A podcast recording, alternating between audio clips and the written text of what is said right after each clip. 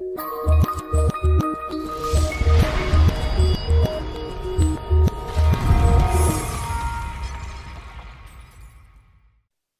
guys, welcome back to Soda Speak. I'm Evan Mead, I'm Lyle Groninger.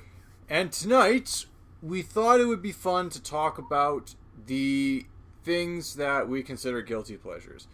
Um, how would you define a guilty pleasure, Lyle?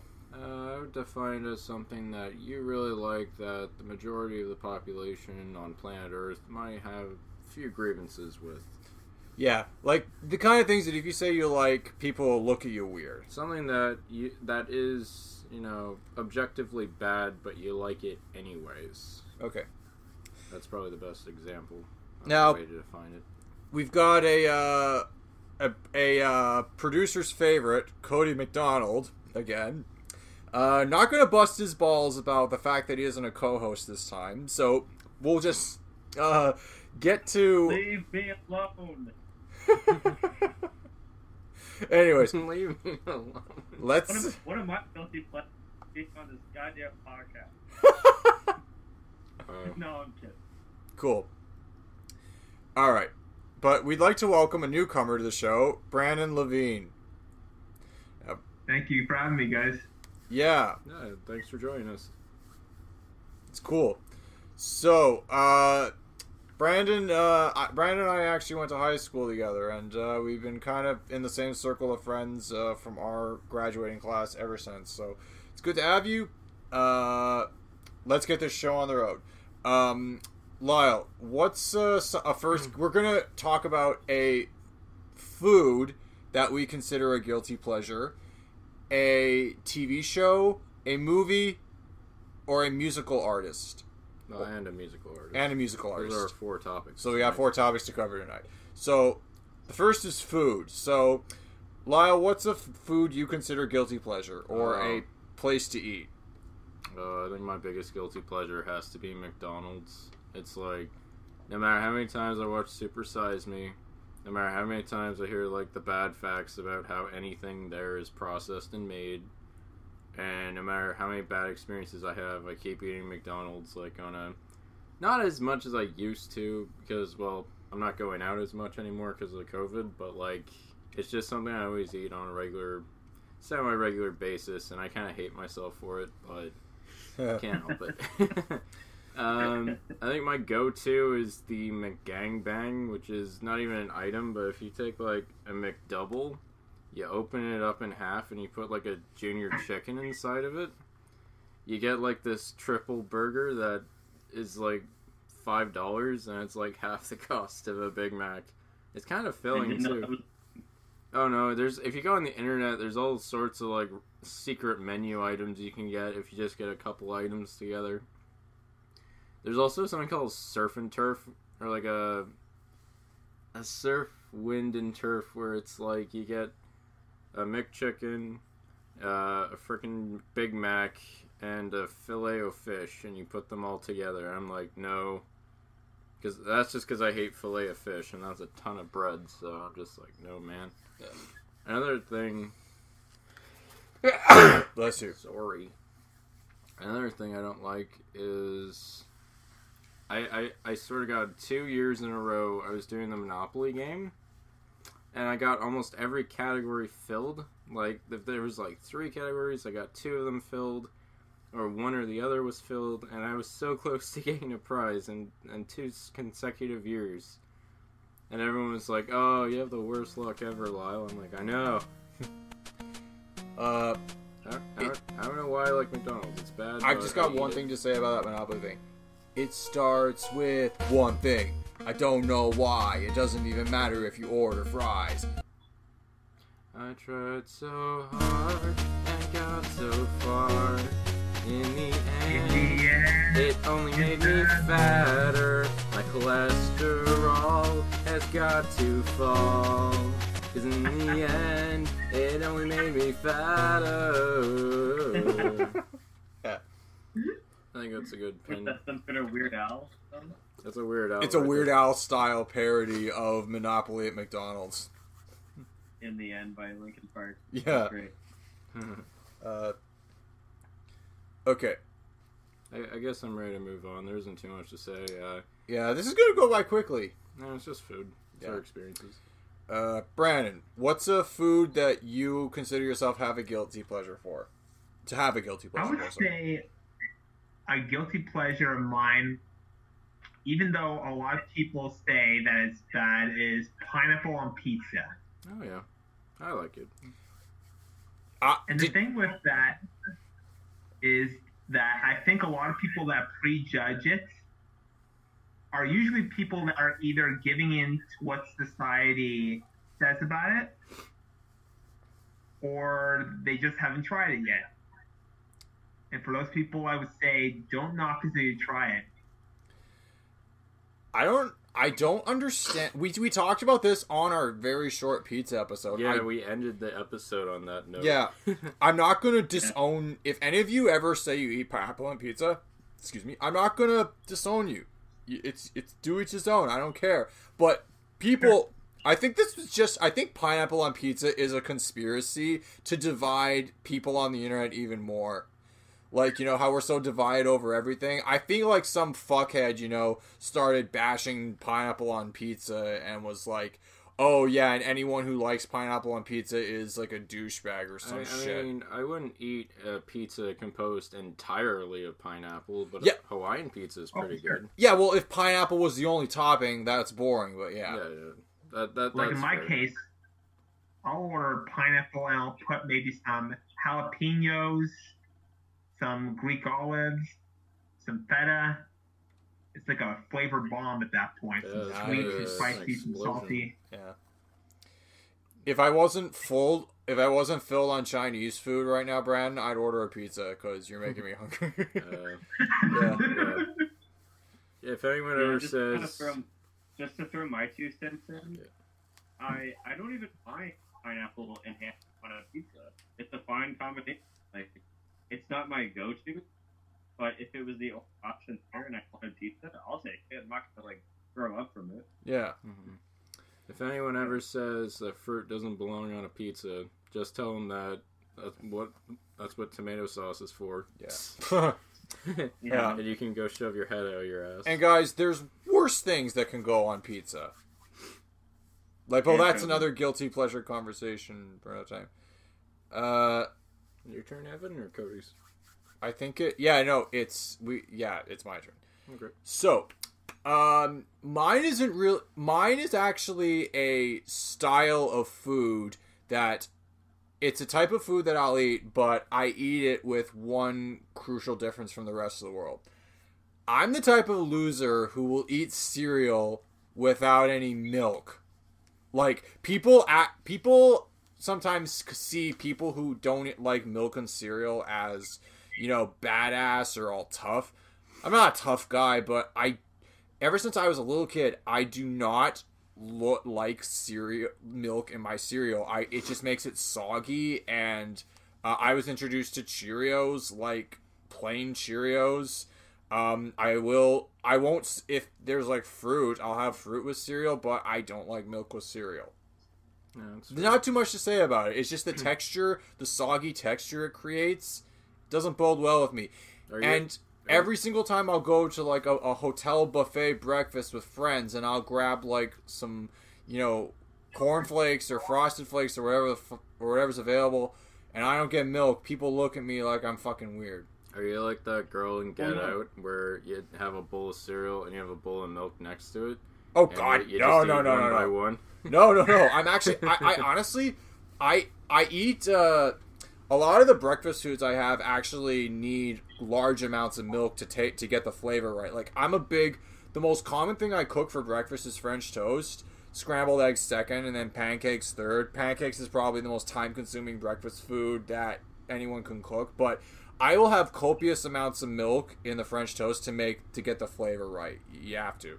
So, um, Yeah, that's- Evan, I, think- I, mean, I think the reason why you probably don't like it that way is probably traced back to something that happened when you were extremely young that you can't even remember.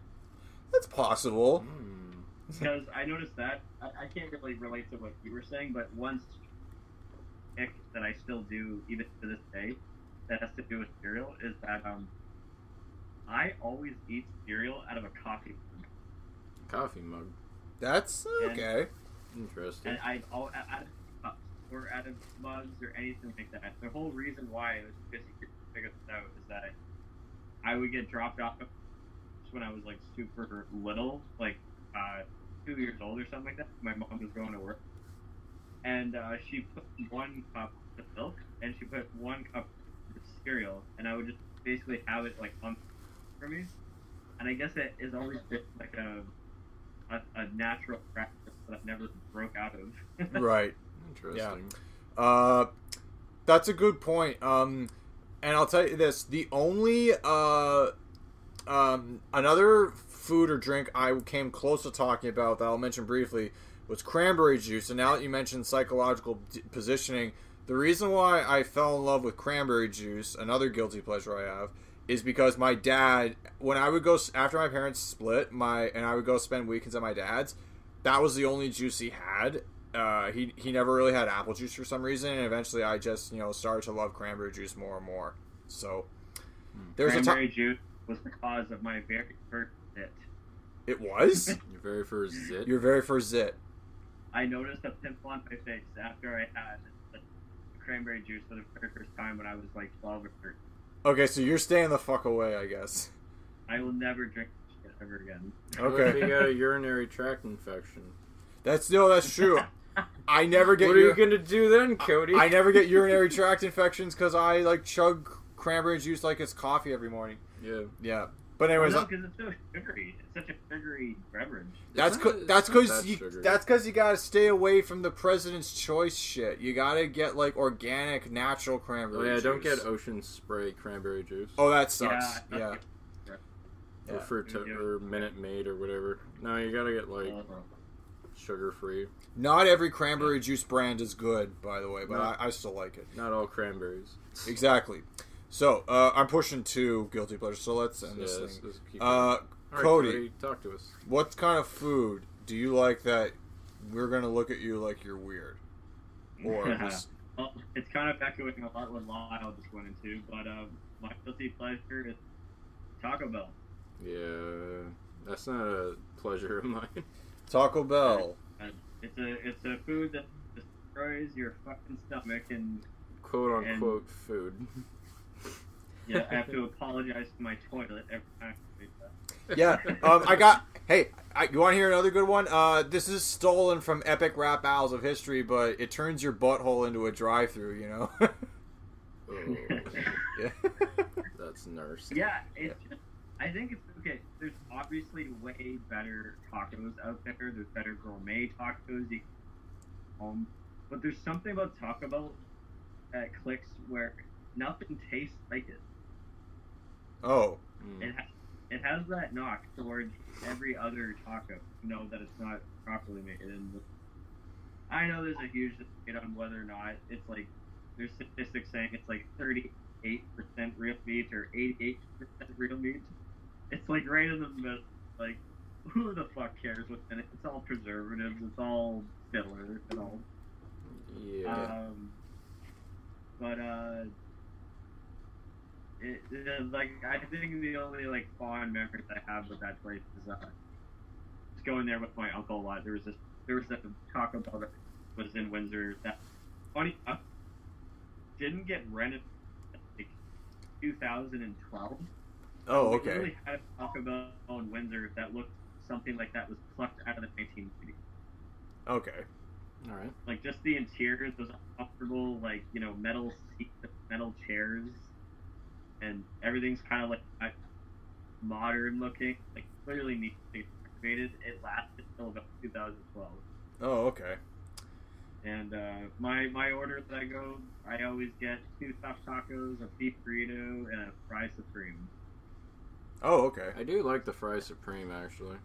It, that, is that a fr- is that a French fry related uh, dish It's a bit like poutine. Okay. If I, Kinda, yeah, I it's guess like somewhat. ground beef on and cheese and fat cream, uh, a little bit Sour of salt, green onions, green onions, yeah, tomato. Yeah, that's all right. yeah.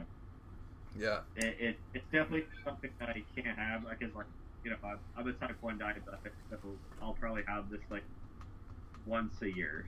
Oh, okay. that's pro, that's okay. Here's the thing: you and you, Lyle talked about McDonald's, and you talked about Taco Bell. Um, I will go to McDonald's maybe three times a year. Wow. I have never been to Taco Bell my entire life. That's funny. Same. My girlfriend Veronica.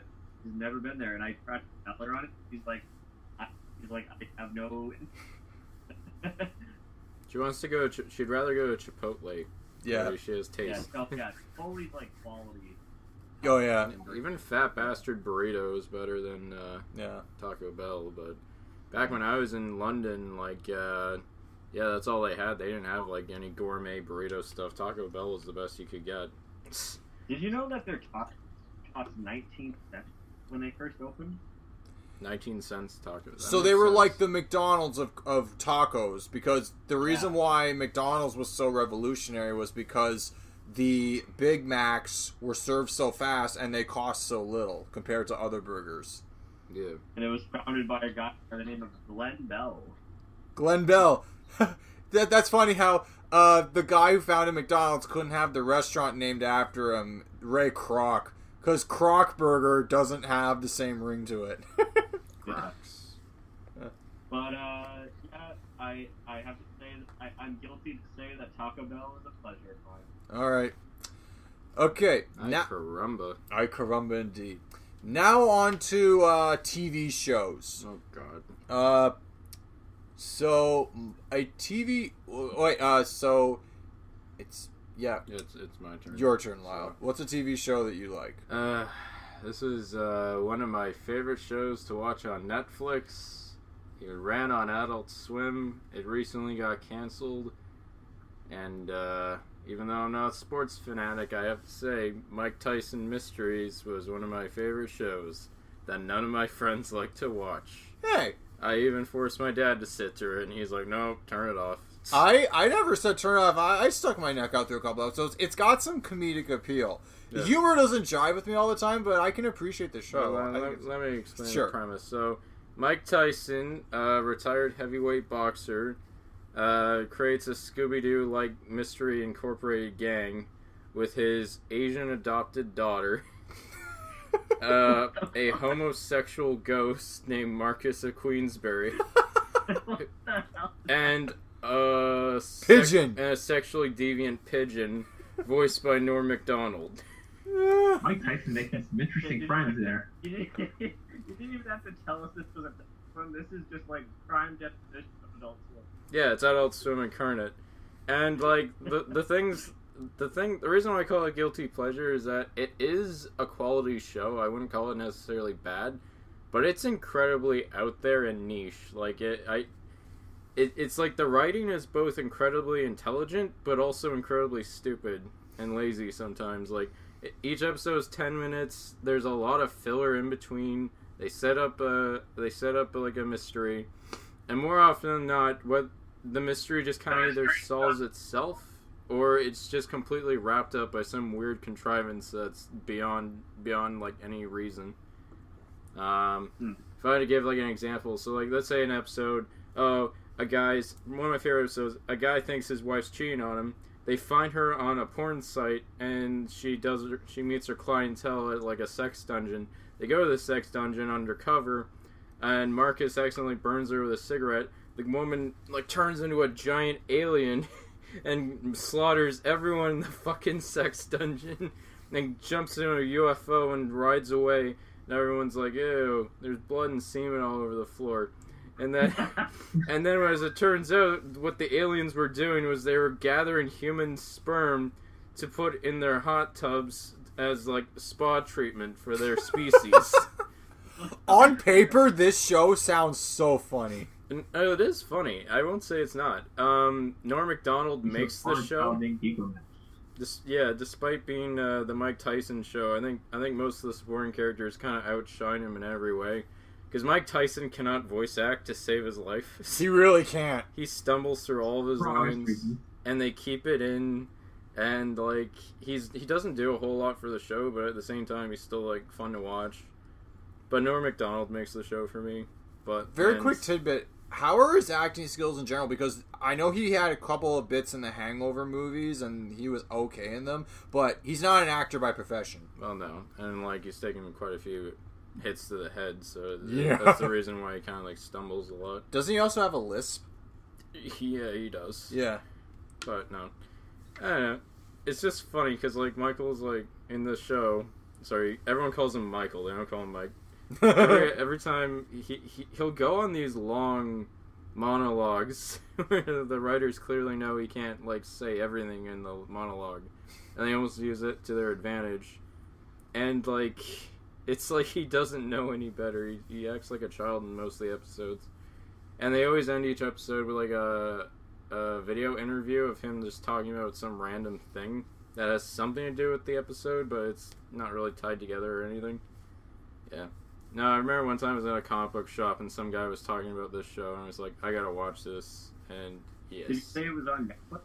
It, it is on Canadian Netflix. I don't know if it's on every streaming platform, but that's just how I got my hands on it. So if you guys want to check it out, I'd highly recommend it. Yeah, Uh, yeah, totally. yeah. They're they're very short. My brother mentioned this film. They're ten. ep- They're ten minutes apiece. So, yeah. If you want like some fun, uh, what, what, what's the word? Uh, undemanding or under demanding television, then check it out. Yeah. I feel like Cody, you'll get the most out of it because it's pretty random. Yeah. Anyways, that's that's Uh, Mike Tyson. I'm I'm moving on. Okay. Brandon, what do you got?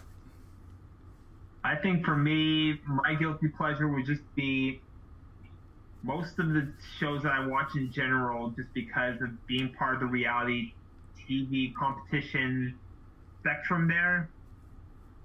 Most people have opinions about that, saying stuff like it's fake, it's scripted, and other stuff like that. Which in some cases, there is a little merit behind that. Uh huh.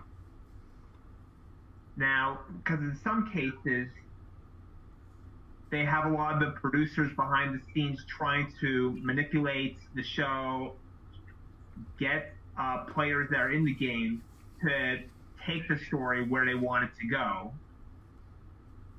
But then you got shows like The Amazing Race and Survivor that they know the winners already at, by that point.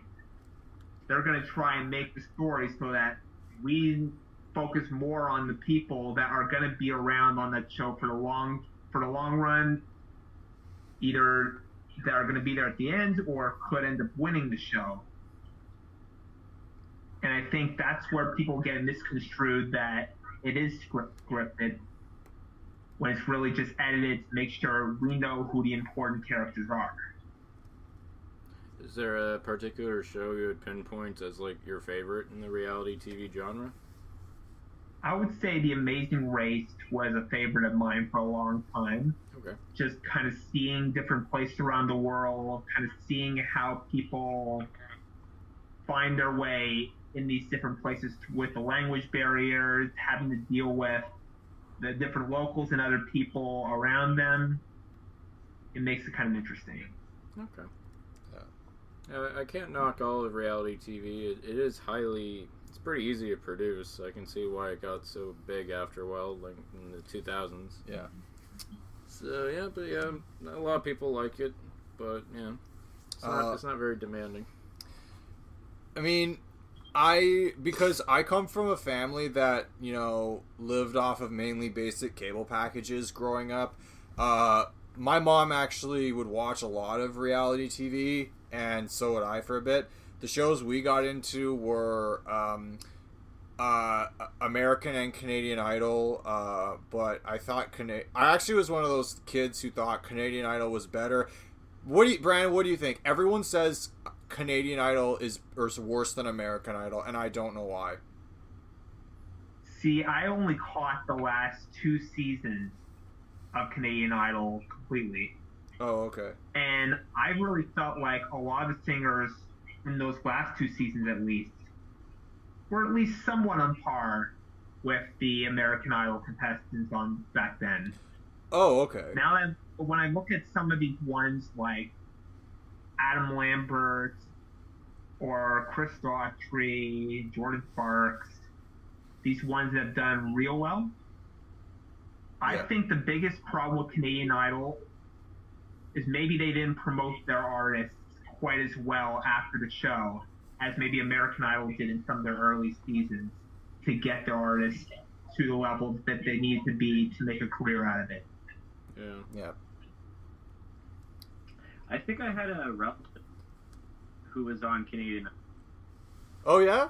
Oh, Yeah, I'm forgetting his name from Port Hood. Um, I'm blanking on his name. But very long distance. Uh, I don't think I've met, him, but uh, yeah, I probably have to look it up. Fact check. That's that's cool. Uh, now, Brandon, you auditioned for. Okay, so uh, personally, so do you, you talked about your most favorite? Uh, do you have a least favorite reality TV show, Brandon, A least favorite or is one you dislike?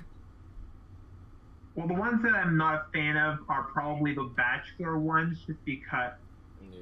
just because many people find love on other shows, and despite that being the premise for The Bachelor, other shows like Big Brother and Survivor have probably had more success in that department. Yeah. Bachelor and Bachelorette, or just ba- or is there a problem with Bachelor? Like just dating shows. Oh, Yeah. just with the whole premise of it. Yeah. Um, I got to be honest. Um, because I'm not as versed in this genre as you are. The worst reality TV show I've ever seen personally is The Apprentice. And no, I'm not saying that because of my dislike for Trump so much. I remember watching a couple episodes of The Apprentice, and the only parts of the show where I understood what was going on were the boardroom scenes where Trump would sit everyone down and give the famous tagline for the show, You're fired. And I will never forget this. Um, he took Trump himself actually recorded a, a promo for the show saying, I'm Donald Trump. Watch The Apprentice on Global or you're fired. And I'm like, that's funny. And uh, I, sorry. so no, I didn't get The Apprentice. I didn't understand what it was about. I'm like, I have no clue what's going on. It's edited badly. The I only just get the boardroom scenes, and that's it. So I do agree with that with The Apprentice is that despite the fact that I've watched The Apprentice, The Celebrity Apprentice, I do find that when tasks are going on before the boardroom at the last little bit, I find that it definitely tends to drag a little bit over the over the course of the episode. And it's kind of hard to kind of just stay focused on what's going on or just very in tune with it. Yeah. Uh, yeah. My personal favorite reality TV show was uh, Extreme Makeover Home Edition. I really, I, I love that show. It, it, it was very heartwarming. Uh, it was very heartwarming. I don't want to take up too much Yeah. more time because I we got to move on. But yeah. Uh, anything else you want? Uh, but yeah, I just, Brian, I just remember you were always this expert on reality TV sh- shows. Um, if I ever had a question about you know Survivor or The Amazing Race, I'd always go to you, For sure. and I always still always will go to you.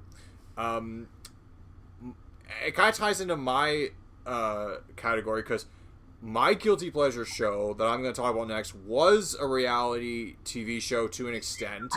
Um, except uh, it was okay. Judge Judy. Uh, it was always on right before the shows I would.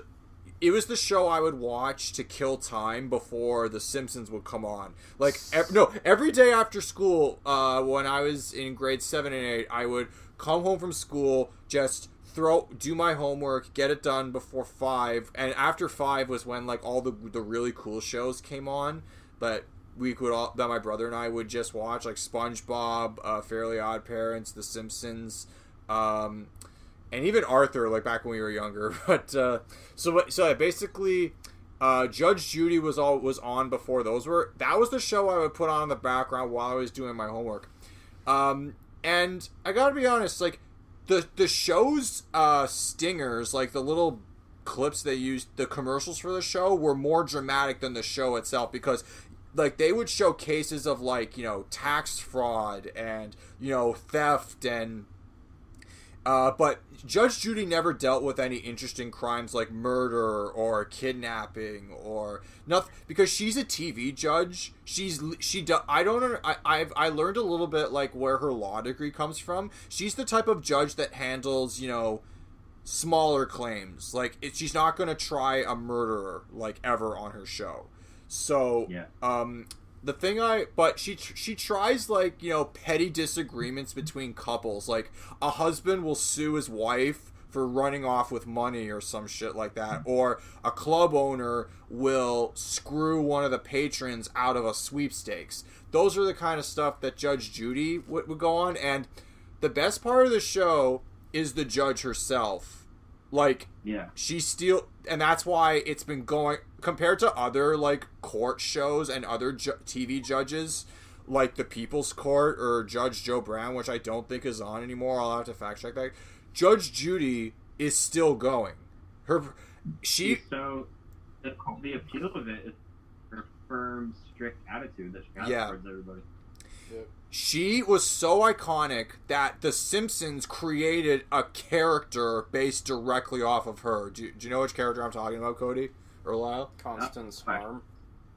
yeah Judge Constance Harm. Judge Constance Harm and her her de- Oh. her debut episode was the parent the parent rap episode where like she episode. orders she court orders Bart and Homer to be tethered together and then when they break the tether and decide to bond the judge gets angry and basically orders Homer and Marge to be shackled like She's such funny, a I- butthole. yeah It's funny. I actually thought the inspiration for that judge in The Simpsons was uh, Judge Ito. Judge who Judge Ito from the OJ Simpsons tape. It, it could have been, but you know, she has one liners like Judge Judy will. Like, um, um is not an answer. Like, if, if she was listening to this podcast, she'd be saying, um is not an answer. Um, but she's, uh, yeah, no, she drops one liners, she drops quips, and, uh, I, I just remember, like, I remember getting tired of it and just turning it off because it's like eventually when you see enough of the show you'll realize that the cases she deals with are petty as fuck she is an interesting judge herself but the cases she deals with are petty. And i i will say this though. I, I was way way beyond the show but years after i stopped watching she did deal with one case where it involved a death. Like seriously. The the case went like this. Um, a lady tried to sue the person tried to sue the family of someone who died on her property and her case was so appalling that judge judy herself threw it out within the first five minutes she's like this this case is done and the t- the episode is literally wrapped up like ahead of schedule and Wow. the the plaintiff was such a scumbag that they're still talking as the bailiff is like, "Yeah, parties are excused. Everyone step out." But as far as I know, Judge Judy, she is a real judge. Uh, she's trained to deal with. She's legally trained to l- try smaller claims courts where like fraud is committed. She doesn't deal with anything crazy, but her personality is what kept the show going for as long as it has. And uh, you can't fail to. It's not a critically appealing show, um, but it's been on for a while, and I got a kick out of it. Like, um, there's something about her personality that, like, the show is cringy but interesting at the same time. That's why I say it's a guilty pleasure. Moving on.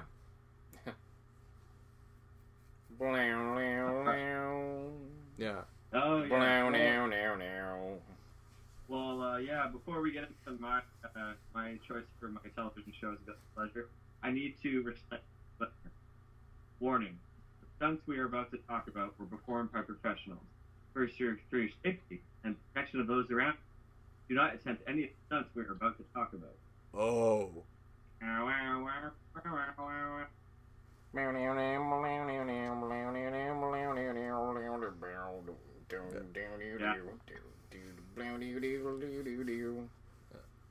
Jackass. Oh my god! I think I love Jackass too much. you think you love it too much? in my own intelligence sometimes. Yeah. Yeah. I mean, come on, got a television show that is just dedicated to a bunch of idiots that do crazy stunts or these insane pranks to each other or to the public, all for our entertainment. Yeah. I mean, hats off to them. Very much so. I like how much thought was put into a lot of the pranks too. Like, I remember Jeff Tremaine had to like develop entire like systems of how to shoot everything as well. Yeah. But anyway, I don't want to get there. Yeah. Cody, tell me what tell, tell me what you like so much about Jackass. Uh, when I discovered I was younger, it was kind of mind blowing knowing because I came from like watching a lot of like, comedies where slapstick and pranks were obviously fake because they're movies. But there was something mind when I learned what it was where I'm like, wait, they're actually doing this to themselves. Like they're actually hurting themselves. Like it's real. It's almost like a documentary stupidity and this amusing. Uh, you, you almost feel kind of welcomed by the Jackass crew every time you watch them. Yeah. You kind of feel like a part of them. They're like just like you're hanging out with them, and they're it's just friends being friends, and they all laugh at each other. Yeah. Yeah. Um, so it's just a quick little, you know, reoccurring things that that show. Uh, like there's Bam Margera. He's the professional skateboarder who always fucks with his parents, Phil and. Uh, there's a speedboat. You know, I, one of my favorite ones when he swallowed a goldfish and he puked it all the way back up into the pool, and the goldfish is alive. Wow. Makes sense. Yeah. That's kind of interesting. Um, Johnny Knoxville, like pretty much the main guy of the whole crew. He's the host. Yeah.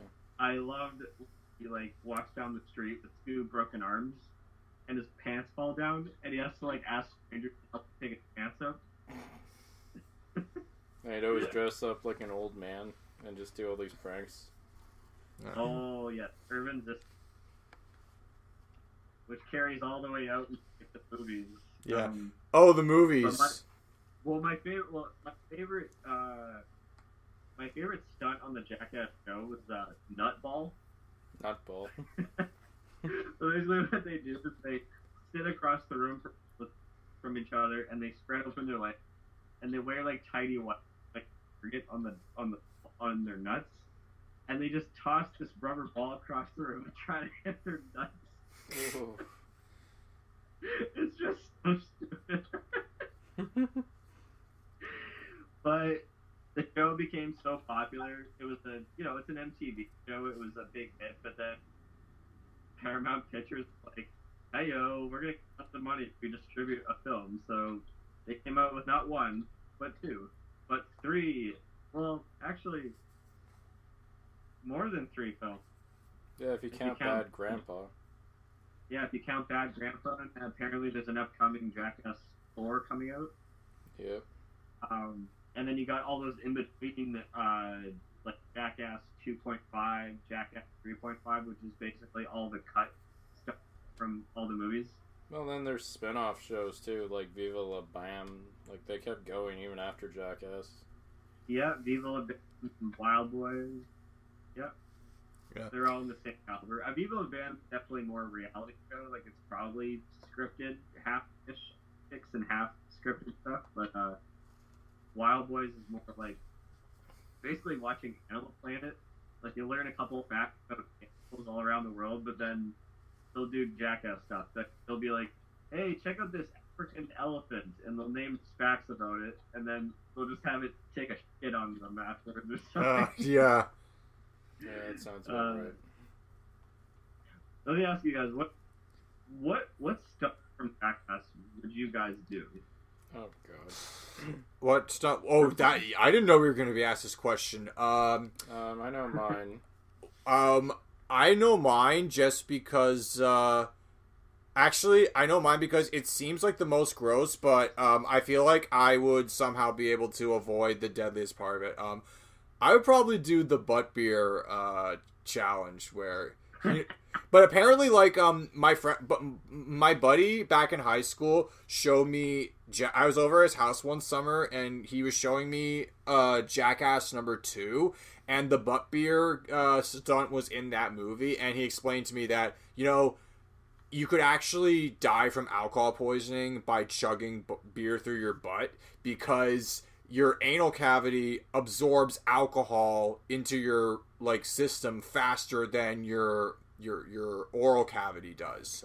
So Yeah. so apparently like it's extremely dangerous, but he's able to like, you know, get it all out of there like um I and I, I do feel gross talking about it, but I feel like that's the one where I would, you know, not get hurt. You know, I because I, don't like pain. I, I would not do a stunt where I could get seriously hurt or a bone a broken bone.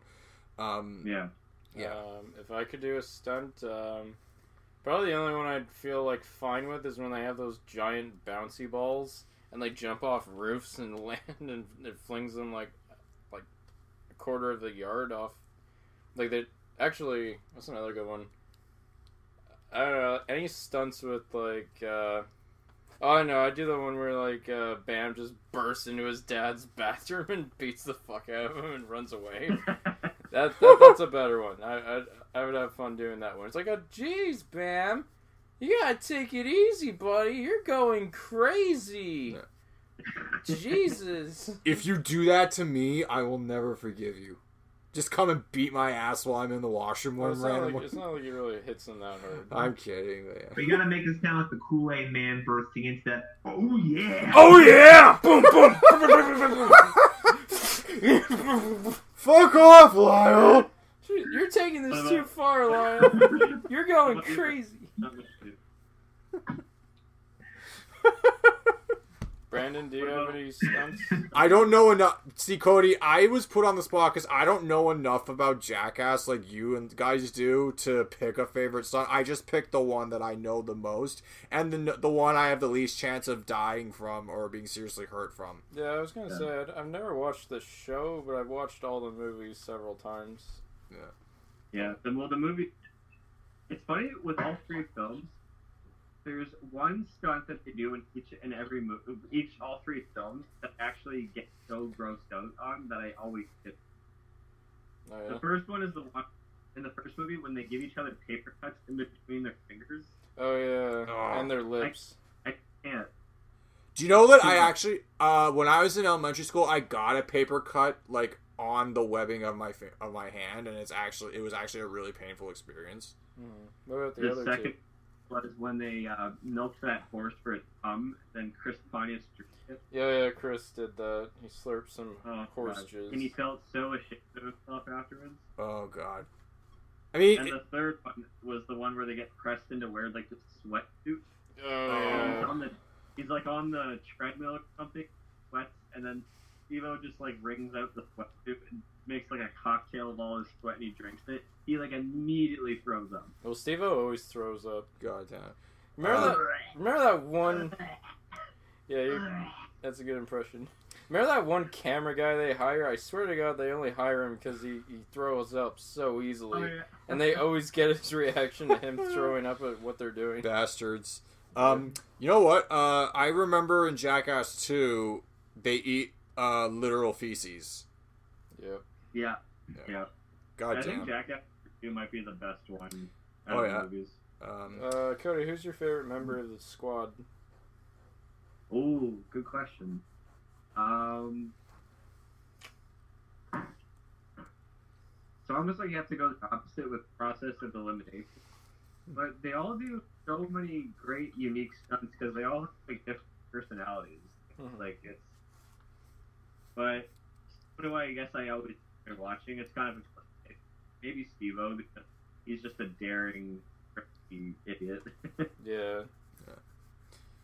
uh, Like the guy fucking shoves a he shoves a fish hook through his cheek, and he jumps into the ocean and swims with sharks. yeah. Like well, uh, balls on that guy. yeah. Okay, so before we move on, I would like to thank Cody McDonald for making this the grossest Soda Speak we've ever done. Well, and and also reminder, that the stunts we just talked about were performed by professionals. Yeah. For your safety and the protection of those around you, do not attempt any stunts we have just talked about. Yeah, so I'm not. ch- I'm not gonna. I'm not chugging butt beer anytime soon. Yeah, the disclaimer is almost a joke. Yeah, yeah, kind of like. South Park. Get to attempt some of these stunts. yeah. Uh, Moving But yeah, along. no, I guilty to say that Jackass is a pleasure of mine. okay. All right. So, what's the next best thing than TV shows? Movies. What are some movies that Lyle you go guilty for? okay. So my biggest guilty pleasure of all time is the truly touching story of an aspiring animator who wants nothing more than his father's approval. yeah. And, and my pick for tonight is Freddy Got Fingered. You know, when you describe when you describe the plot of Freddy Got Fingered badly, it actually sounds like it's a good movie. Oh yeah. Well, yeah, I, I unabashedly love Freddy Got Fingered. I think it's hilarious as fuck. Okay, so now we got the premise out of the way. Who's in it? Uh, well, it's kind of funny. He kind of came out around. He was popular around the same time as Jackass. Uh, Mr. Tom Green, Uh, Uh, Tom Green. Canadian American comedian who uh, got huge on MTV. He was uh, married to Drew Barrymore for a while. for Drew Barrymore for like less than a year. So, Wow. but that's more than any of us can ever say. So, good for him. Um. Uh, where do I even start with Freddy Got Fingered? It's it's I I can't tell if it's like intentionally stupid or it's just Tom Green doing whatever he wants on camera, but there's so many scenes that just don't connect with anything and they always go for like the most extreme like end of the end of the spectrum with every scene. Like let's say like Gord builds a skateboarding ramp and his best friend who's like this office guy He's like, hey, you got, hey, let's try out this ramp. We spent years building it, and they go on it, and his buddy just totally eats shit, and you think you get a sprain or something, but no, he he he has like a protruding bone. That's a, coming call, out of a, a his- compound He has a compound fracture on his knee, and then his dad's like, "Will you faggot stop making so fucking much noise?" Flings the skateboard. You faggot, stop making so, no, so much fucking much Yeah, yeah, anyway, so Sorry. he hits, he throws, he flings the skateboard at him. It lands on his fracture. And it's like, oh, oh, Jesus, Dad, what the fuck?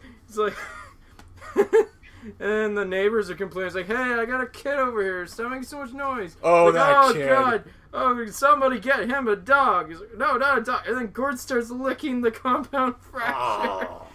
And his dad hits him. And we gotta talk about Andy, the neighborhood kid. His only joke is that he grievously injures himself anytime he's on screen. But there is a there is actually a pretty there's a payoff to that joke at the very end of the movie. Uh, We're not gonna spoil I, I think it reaches its natural conclusion at that point. Yeah, point. There's a love interest named Betty.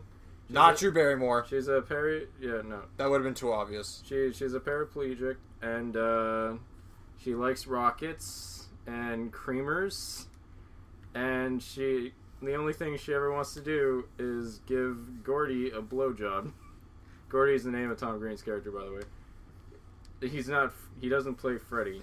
Yeah, Freddy's his brother. We'll talk about that in a second. Um, and I love it. It's almost like the movie's making a joke where, like, in most films, like the guy is the more sexually aggressive one, but she's like the the opposite. She's always trying to get him get in his pants. Yeah. And I wonder if Gor- I wonder if Tom Green was like trying to say something with that because she's such a it's such a weird relationship.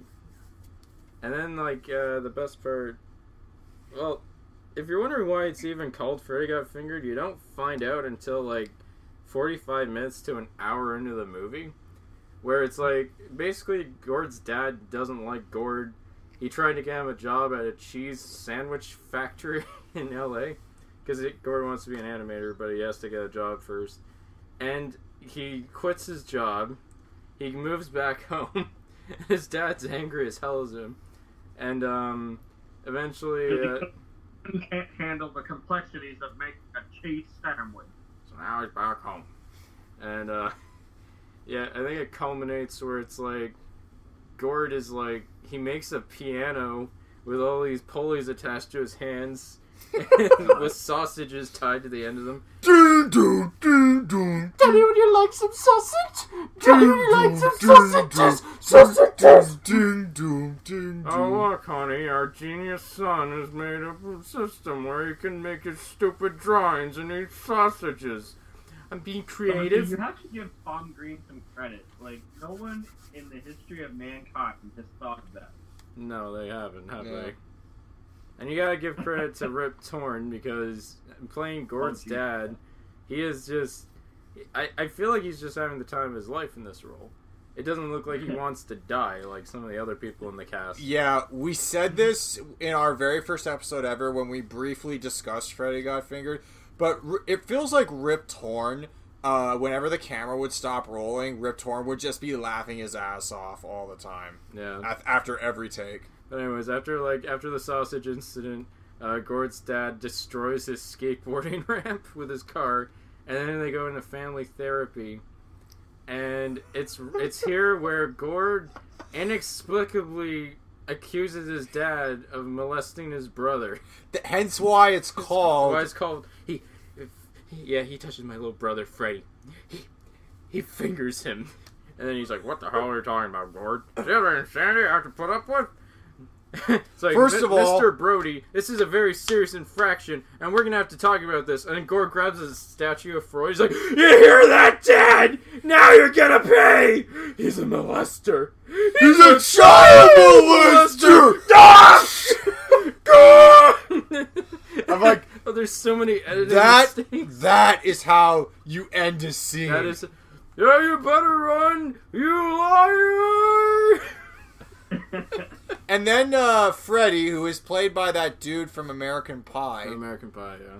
uh, gets thrown in a home for abu- psychologically and physically abused children. All the creepy music as he was running around. Yeah, He's like the oldest one there. it's so it's. Uh, I feel bad, you know, for Freddy because his dumb nuts brother gets him institutionalized and ruins his entire livelihood because of a stupid allegation. Yeah. yeah. Can we talk about zebras in America? yeah, AKA the best the best show that was never on Adult Swim. I feel like if Adult Swim wanted to pick up a show like that, they'd get it instantly. Well, I think that's what I like about this movie is that it feels very indicative of like stuff I love on Adult Swim. It's just so, it's there. It's like Tim and Eric and stuff like that, where it's just so chock full of anti-humor and irony that I almost feel like this movie was a little bit ahead of its time. Like if it came out like ten years later, people might get the joke, and I'm actually thankful it has like. It's kind of getting a resurgence in popularity, especially after that one guy uh, got a huge library fine for not returning his copy of Freddy Got Fingered. And Tom Green actually paid the fine off because he just saw it in his newsfeed and was like, "Oh, people are talking about my movie again." Yeah, that's awesome. And It if you look at the Letterboxd, I, I don't know, I I know Cody and I use Letterboxd, but like the the ratings of Freddy Got Fingered is so divisive all across the board. Every single Yeah. like box is just like almost equal. It's weird. I've never seen Isn't anybody. it, and isn't it interesting how every review about that movie is both correct and incorrect at the same time? Yeah. So, yeah, I, I, I Well, no. think I've. Saw, when I first saw Fred Got Fingered, it was back in high school where I was going by the book of watching either like the best movies ever made that you gotta see or the worst movies that you see. And uh, when I landed on Fred, not only did I was I laughing hysterically at this movie, I wanted to watch it immediately because I was so surprised by it. I was like, all right, here we go. We're gonna watch some dumb, obnoxious comedy, and the whole movie is set out to like intentionally taken out the audience by just exa- overly exaggerating every fucking thing. Yeah. Yeah. And I love it for the same reasons you guys do. Yeah. Well, Now- it feels like a parody of that kind of genre. With Do like, you do, do you think Freddy Got Fingered is uh do you think The Room is worse than Freddy Got Fingered? On a technical level, yes, it is worse. It, it, it, it is made uh, less competently than Freddy Got Fingered. Freddy Got Fingered was an actual like release by a studio. Except wh- how the hell did one shot get into the movie that's not color graded with the rest I of the know. scene? That's that's very questionable. I've never seen yeah, that. I know that too. Yeah. It looks like a trailer shot. Like it, like you know how when you see like trailer shots that aren't really like color graded properly from like the 80s or 90s. Yeah. Yeah. It's like that. It was felt really strange. Yeah. Um. Yeah. So. Yeah. Okay. That's the end of Freddy Got Fingered for Um, me. If you don't like it, Never, you can Like- put the never- cheese in your bum. Okay. So Brandon, do you have do you wish to talk about any guilty pleasure movies tonight? I think of I think if I had to think of a guilty pleasure movie, I would think of some Adam Sandler movies that I've seen that I know people dislike strongly, but I for whatever reason seem to enjoy it. An example for me would be um, Jack and Jill Yeah. which for whatever reason I enjoyed enough to see twice in theaters, even though a lot of people hated it. yeah, Jack and I, I can't say shit about Jack and Jill, so you're gonna have to do most of the talking because I I need to watch it. I've seen it. Oh, With this, so with this movie, Adam Sandler plays his two both siblings of himself. So he plays himself his own character, but he also plays the role of his sister, who comes Jill. to visit. he Yeah. plays a dude named Jack and his sister Jill. Yes, essentially. And it's kind of about them trying to get along for Jack's kids there, and including Jill in their lives. And you also have Al Pacino, who essentially comes in. Al Pacino acting as, I believe, acting as himself. Yeah, Yeah. An exaggerated version of himself. Yeah. Yeah. And he falls in love with Jill at one point, so he becomes obsessed with Jill at one point, Yeah. and sort of becomes a weird side storyline there. And it, I don't know why this this was probably way back when, but for whatever reason I enjoyed it way back when. I don't know if I would. I don't know how I would feel about it now. But back then I saw it once. A friend of mine wanted to see it again, so I'm like, eh, I enjoyed it enough. I'm gonna go see it a second time. Still enjoyed it, so. Yeah. Now, don't mean to uh, shit on your experience, Brandon, but wasn't that isn't it like the wor- one of the worst movies of the worst rated movie of 2011? It was I considered one of the worst for sure.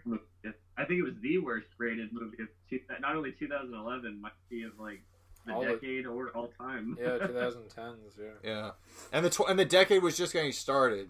That's Yeah. Some honestly, accomplishment. Honestly, to each his own. Like if, if he if he gets something out of it, then that's totally fair because Yeah. I think we almost have to like do another, Soda Speak, podcast talking specifically just about Happy Madison productions. Okay, Brian, you can come back for that. Yeah. I feel like- Because yeah, I can share like I mean, Little Nicky is a guilty pleasure of mine. Yeah. Yeah, um, with, with, with someone with a kid, Big Daddy is probably my biggest guilty pleasure But- them. But th those movies, there was a time when Happy Madison movies and Adam Sandler comedies were legitimately heartfelt and good to watch. Like Happy Gilmore, Billy Madison, Big Daddy, and then somewhere The Wedding Singer, and somewhere they fell off the map. I think they just got too complacent with the formula, and the comedy kept f- feeling the same. And then humor just kind of changed over time, and they just never evolved. And then Adam That's Sa- what happened. and then Adam Sandler started playing the same guy in every movie. Yeah, yeah, got very, very repetitive. Okay, so Adam Sandler, like, funny how No Adam. Sandler, like the exact same haircut in most of his movies. He just looks like the same guy, just in different stories. And he like talks to same too. I, I even noticed like those little subtle things with Adam Sandler where he says like, "Hey, how you doing?" The exact same way in all of his movies. You can almost make like a a, a reel. yeah. Hey, how you doing? Yeah. Sound more like Sylvester Stallone. How you doing? Hey, how you doing? Hey, how's, how's it going? How's it going? Uh, But I think I think No, that's a good choice, just Brandon. Just on the grand scheme of things, and Adam Sandler, it, he's definitely a guilty pleasure. He he tickles me. Yeah. No. It's Certainly, Yeah. I think I think a lot of a lot of his movies would be considered a guilty pleasure. Honestly, Yeah, because um, Yeah. I know for my dad uh, hates Adam Sandler with a passion. my dad too. Yeah. Um, but anyways, My dad just thinks he's overplayed, but anyways. I show I tried showing my dad uh, uh, Billy Madison, which is like one of my favorite comedies of all time, and he just did not get it. wow. yeah. You showed me uh, fifth, uh, Billy Madison right after we watched uh, Tommy Boy with Chris Farley this past summer, and I like Tommy Boy slightly more, but yeah, me too. Billy Okay. Madison, Billy Madison's fun. Billy Madison has appeal. I can. It's not a very creative premise. Like I think the premise is idiotic, but I can understand why it's such an iconic movie for so many people. Mhm. Yeah, Yeah. it's Billy Madison is the adult every kid wishes they could grow up to be when they're te- when they're when they're five. Yeah. Yeah. Moving on. Uh, so, uh, my the movie I want to talk about tonight was also discussed extremely briefly in our very first, so to speak, episode ever. Uh, Armageddon. This movie. ca- Yay! This is one of my top five guilty pleasures of all time. Oh. I'm. Oh, okay. I've only seen Okay. it once. Um, you gentlemen, I have proposed that we uh get our buddies in the like little film group that we've made in quarantine. Uh, it's called the Corona Avengers, by the way. Um, we should get them together and do a riff track of Armageddon because I have watched this movie through the lens of uh just to take it seriously and I've laughed at it, had a good time, but I've never really watched it with a group of friends to try and like understand how bad it is and how ridiculous it is. Because let me to get to set the stage, the year is 1998. Hollywood cranks out two movies about the same thing that year. I can't remember which came first, honestly, but the other movie that is critically and artistically better is Deep Impact. Deep Impact's premise is a comet is on a collision course with Earth, and if it crashes into Earth, all life on on the planet dies in an extinction level event. Uh, the premise is Téa Leoni is this reporter that investigates what she thinks is a government scandal that go- but it works its way up to the president himself played by Morgan Freeman. And the president is for, because this she is such a nosy like investigative reporter she actually stumbles upon a classified uh, document that proves the end of the world is coming because of a comet. So the government's hand is forced to tell the world a comet's coming and we have to prepare. So the whole movie is about how humanity on the planet would react if a comet was coming. Now, the movie does deal with the fact that astronauts are going up to stop the comet with explosives and all that jazz, but that's honestly almost a subplot. The real meat of the story is the characters on Earth, how they process the disaster and uh, bec- it's not a hardcore action film, but uh, I can't say too much more about it without giving away what ha- the ending. So, um, Well, actually, sorry, sorry to interrupt. Actually, just a little correction. I remember in film school we were taught this that uh, in 1998 there was actually three yes, films. I was going to mention that. Um, the third one was a Canadian film called Last Night that had a Yeah. a a, premise closer to Deep Impact than Armageddon. Well, the reason I want to bring up those two movies is the year is 1998, but three movies come out about the same thing Armageddon, Deep Impact, and Last Night. All three movies deal with an end of the world situation. Uh, I believe. What was the crisis in Last Night? Have, have either of you seen Last Night? No. Yeah, yeah, I think it was. I think it was similar. It was an asteroid hitting Earth, but that movie is just more about people accepting their demise, and it's just sort of a slice of life. Almost. It's a. It's like how would the city of Toronto in the late '90s react if an asteroid was going to destroy the world? Yeah. So that sounds really interesting to me. Armageddon is not told from the perspective of the general population. The premise is asteroid the size of Texas is hurtling towards Earth. And the government, and it's going to hit Earth in less than three weeks. So you think that the whole world is screwed because we have no technology to go stop it. No, we have military grade space shuttles armed with, you know, tank armored uh, lunar rovers that are impenetrable to any material in the galaxy. So they can fly to the asteroid and drill a hole so that we can drop a nuke in there and blow it up. But uh, who's gonna run the machine? Should we get astronauts or should we get oil drillers? Uh, we're gonna get oil drillers for some reason. And this premise is so ludicrous that during the production, Ben Affleck himself, who was the uh, supporting character, asked director Michael Bay, "Hey, Michael, wouldn't it be easier to just train astronauts to be oil drillers than it would be to train oil drillers to be astronauts?" But the whole premise is we have such a ludicrous, serious scenario. The literal Armageddon is on its way, and the only people who can stop it are rednecks on an oil on an oil rig in the middle of the ocean. So it lends itself to a lot of jokes, and it's as far as movies that deal with disasters, it's very lighthearted. Like I'll give you an example. The first time I ever saw Armageddon was I honestly came on a little after it started, and I saw the scene where this random dude is just dicking around New York City, and his little pug uh, attacks this uh, Hawaii, this Polynesian dude's uh, dinosaur Godzilla toys, and the the guy they're yelling at each other, and then and then a freaking meteorite just comes and destroys the whole block, and this cabbie is laughing and joking with the two uh, Chinese tourists who are in his cab and he's like saying, "What happened over there? Oh, it's New York. Anything could happen. You know, a terrorist bombing, dead bodies, somebody shot, got stabbed. It's probably payday too. Somebody probably jumped to get that paycheck. I want to go shopping. Me too. I'm like, is this a comedy? And then the scene shifts out of nowhere to Pentagon officials screaming, "Asteroids are breaching the atmosphere!" And then New York gets its gets torn a new asshole by a meteor shower. And there's actually a really eerie shot of the trade centers on fire. This was two, Oh, this was th- this was three years before 9-11, folks. And Ugh. obviously, Surprised they didn't cut that shot out of the movie. obvious no when they aired on cable t- on major movie networks, they cut that scene out for obvious reasons. But uh, yeah. but yeah, so basically, asteroid is come. And by the way, I I I talked about the abrupt shift in tone because get used to that.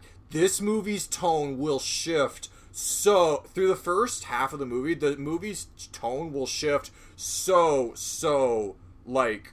Uh, so crazily like it'll go from comedy scene to dramatic scene to horrifying disaster scene in like the span of three minutes. Uh, Cody, you were, you gave a great example of how like this works. Um, I gave the, new, the the beginning where it's like you feel like it's a comedy, but it turns into a disaster instantly. And then there's another scene very similar where Will Patton's character, like, he they're, yeah yeah I know. What's the scene, Cody? It's literally three scenes crammed into three minutes. So, ba- so basically, yeah, Will Patton's character, he goes to visit his, uh, I guess, ex-wife.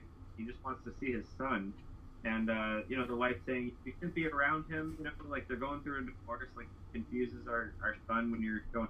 He's like, I know, I just wanted to kind of. It was like a touching scene, and just giving uh, this little uh, toy space shuttle to his son. You know, it's just, you know, he's, he's about to go off to space. He, he just wants to kind of do one last goodbye the best way he can hard cuts to strip joint, pulsating Aerosmith music, mock shot of like a bunch of strippers, and like the guys are all just like hanging out there. It's their last night. Steve Buscemi is a lot of fun. In He this is He really is. movie. Rockhound. Yeah Rockhound. He has the best lines in the movie, hands down. Yeah. Um, okay, the next time we watch the movie, can we have a stopwatch for this? Because I want to know if there's a single shot in this movie that lasts more than five seconds. Yeah, we will. Lyle's our time. Lyle's our timekeeper. He'll do that. this movie is cut so fast. It's almost like watching a two and a half hour trailer. You sound your review just now sounds almost identical to uh, uh, Gene Siskel's review of Armageddon. And by that time, like Gene Siskel was Oh. dying of cancer, so he was exhausted while after watching it. Oh jeez. Yeah, poor guy. Um, no, ser- serious. On a serious note, Gene Siskel did review Armageddon while he was sick, so Yeah, that probably it's like the first, the first half of this movie is like it, it does it does stick to kind of lightheartedness, which is kind of fun. Like you know their training montage and their medical, you know all that stuff was fun. But the second they get on the asteroid, it just becomes so relentlessly like hilarious and just like oh my god, how like, how much worse can this mission possibly get?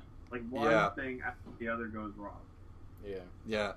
Uh, so that's And- why. and there's, there's even a line earlier on in the movie that someone from NASA was like, uh, "Here at NASA, we don't take chances. We double up on everything." And I'm like, "Bullshit!" Yeah, One thing I like about the movie is that um, I, I tend to call out bullshit in a movie pretty easily. Um, and every time I called it out while I was watching it, the movie would address the problem I called out on not even like a second later. yeah. Like the scene where Billy Bob Thornton. You gotta tell the story, but I, I the, the first time I showed Ly- Lyle Armageddon, the scene where Billy Bob Thornton and the head general on this mission, the military advisor played by Keith David, they're sitting in a conference room at NASA talking about how to blow up the asteroid from the inside, and then Billy Bob Thornton, the director of NASA, says, "We drill.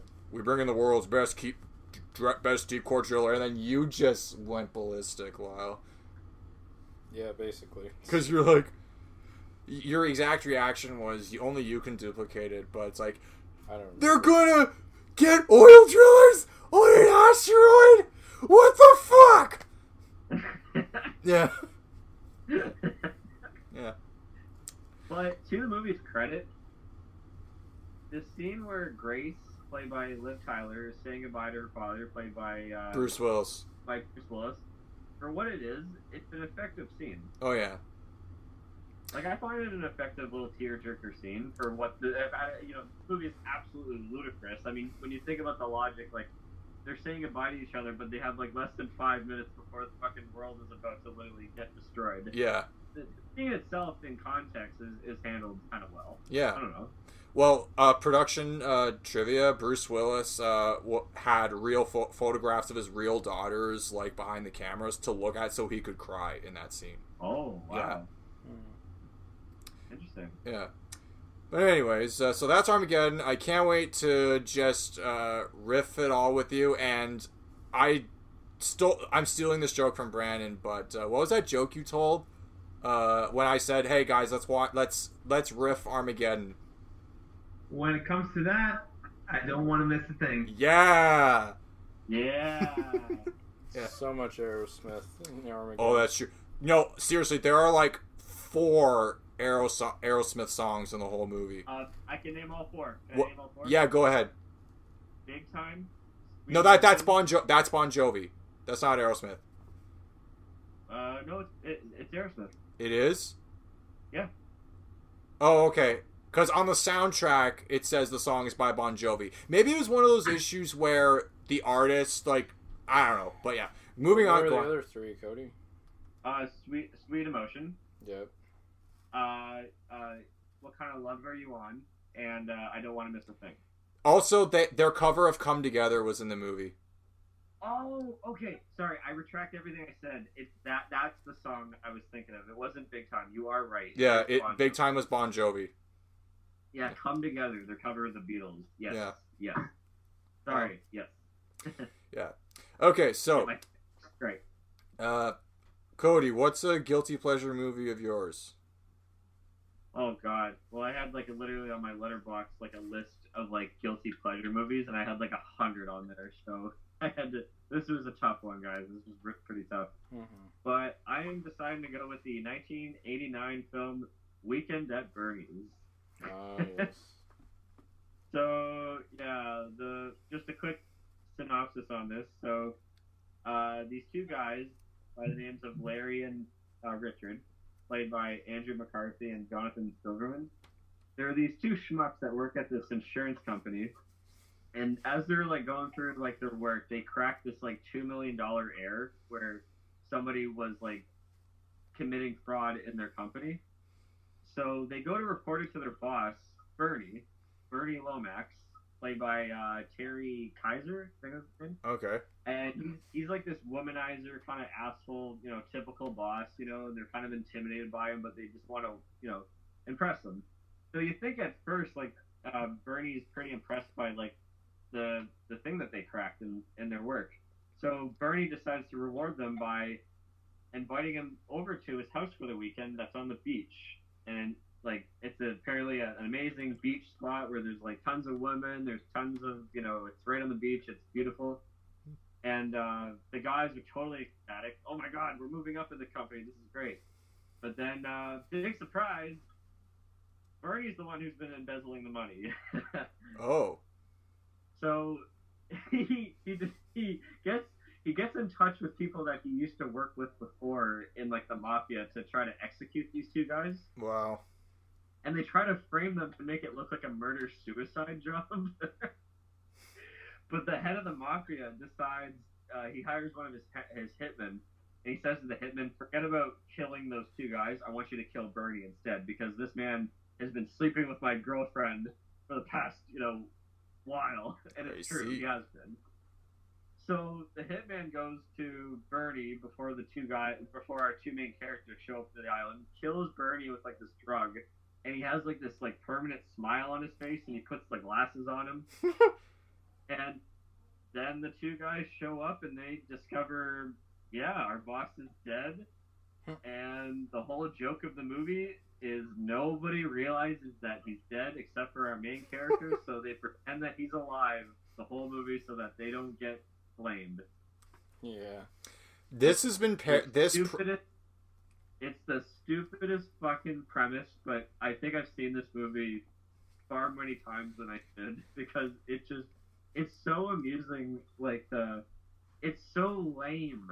Everything about it is so lame. It's so parodied too in pulp culture. It's like one of those movies where you're like, it, it feels like a fake movie, but it's like real.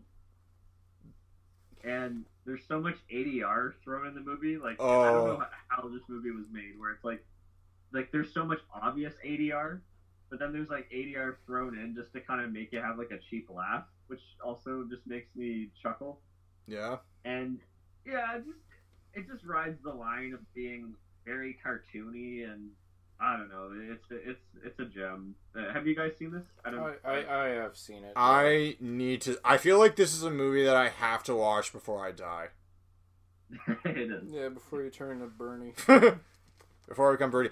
Um, I know that the the the concept of this movie has been parodied all over the place. Like The Simpsons Yeah. did their own take on it. Uh, and even in like real life scenarios, people have proposed, "Hey, if this guy dies suddenly, why don't we just prop him up and act like he's not dead?" Yeah. I remember in uh, I remember in Friends, they were saying that uh, Rachel Green, uh, Jeff Grant's character, she claims that her favorite movie is Dangerous Liaisons, but her actual favorite movie is Weekend at Bernie's. Oh, okay. Yeah. uh, there's even a parody of it in uh, Rick and Morty, where they uh, have the old lady and her cats. yeah, and he falls in love with her. Yeah. Wow. but uh, don't bother with Weekend at Bernie's too. Yeah, I've heard nothing but bad things about that one. What? How do they repeat the same premise again? That's They the joke. cast a voodoo spell on Bernie's dead body, to where when it starts to hear music, the body starts dancing by itself Are you fucking Towards- serious? towards towards sinking, uh, sorry, sunken treasure that he buried in the ocean in the Caribbean. Okay. What? Now that feels fake. Jesus. Uh, But the real. CG. I feel like the CGI on that would be horrible. Oh no no! Like I mean, to to Terry uh, K- uh, Kiser's credit, like he does keep his body still and like very like emotionless most of the the first movie, but the second movie, he's just kind of standing up and kind of you know walking kind of like silly almost. Oh, okay. But I don't know. There's some people that actually catch glimpses of him like blinking or like making flinches, but I don't know. I I've seen this movie a lot, and I kind of don't notice any. Yeah. But yeah, Intriguing. I, mean, I am guilty to say that Weekend at Bernie's is a pleasure of mine. This is starting to sound like an AA meeting. It's like my name's Cody McDonald and Weekend Birdies is my guilty pleasure. Yeah. Hi, it's like, my name's Cody. Hi, Cody. Hi, Cody. Hi, Cody. I have a very bad addiction. Hi, Cody. That's on repeat. Okay, so Lyle, what guilty pleasure do you con? What music do you cons? What, or what musical group or band do you consider a guilty pleasure? Well, Hi, These- my these- name's these- Lyle. hi, my name's Lyle. Hello, Lyle. Hi, Lyle. Hi. Hello. We've been talking for an hour. It's nice to say hi. um, well, these guys, you know, these guys taught me. They taught me that somebody once told me that the world is gonna roam me, and they ain't they ain't the sharpest tool in the shed. How do you how do you say somebody and not swing a door open really fast? Some.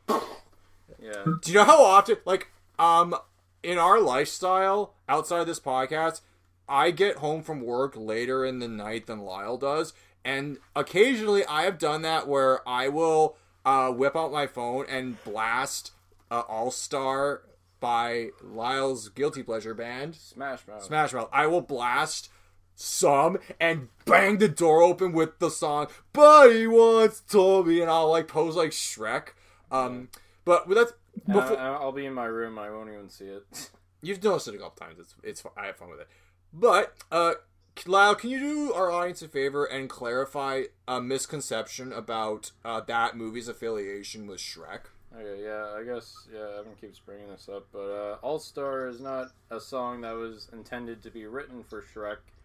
It wasn't even intended to be in that particular opening. It was originally written for the uh, kind of cringy, kind of funny, I guess, uh, superhero comedy Mystery Men, starring Ben Stiller. Uh, that's what the song and William H for. Macy and Geoffrey Rush. Yeah. Yeah, whatever. Uh, and uh, yeah, which is kind of weird because the song has nothing to do with the movie.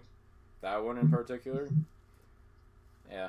But anyways, uh, yeah, talking about Smash Mouth, what a, what a, what a thing of the 2000s that was. It's, uh, it, it was a late 90s like ska punk band that kind of graduated into like, kind of pop rock and like soft stuff. And you know, I know a lot of people. It, it, it's essentially become a meme now, but because they're they're kind of only known for uh, All Star, but for a for a band that's known for that song, they had a couple of hits actually. I wouldn't go so far as to call them like a one hit wonder like most bands of that era, because they had other songs like Walking on the Sun and Come On Come On and Hang On and uh, what's a what's another Uh, then and then the morning comes. and the morning comes. That's a good one. They also they're also almost like a cover band because they've done a lot of covers throughout their career. They did like "Can't Get Enough of You, Baby," uh, "I'm a Believer," I'm a believer. and a really fucking horrible cover of "Under Pressure." oh God, for uh the movie Zoom. Yeah, if you want to listen to Smash Mouth for 90 minutes straight, watch Zoom Academy of Superheroes. They even titled Smash Mouth as like music by Smash Mouth. They use at least 10 different songs by Smash Mouth, and it's insane. There's even Yeah. a song on the soundtrack called So Insane, and it's like, yeah, it's so insane that you use Smash Mouth this much.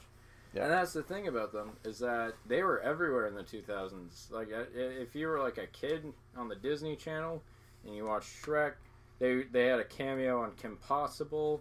They had a cameo in Rat Race.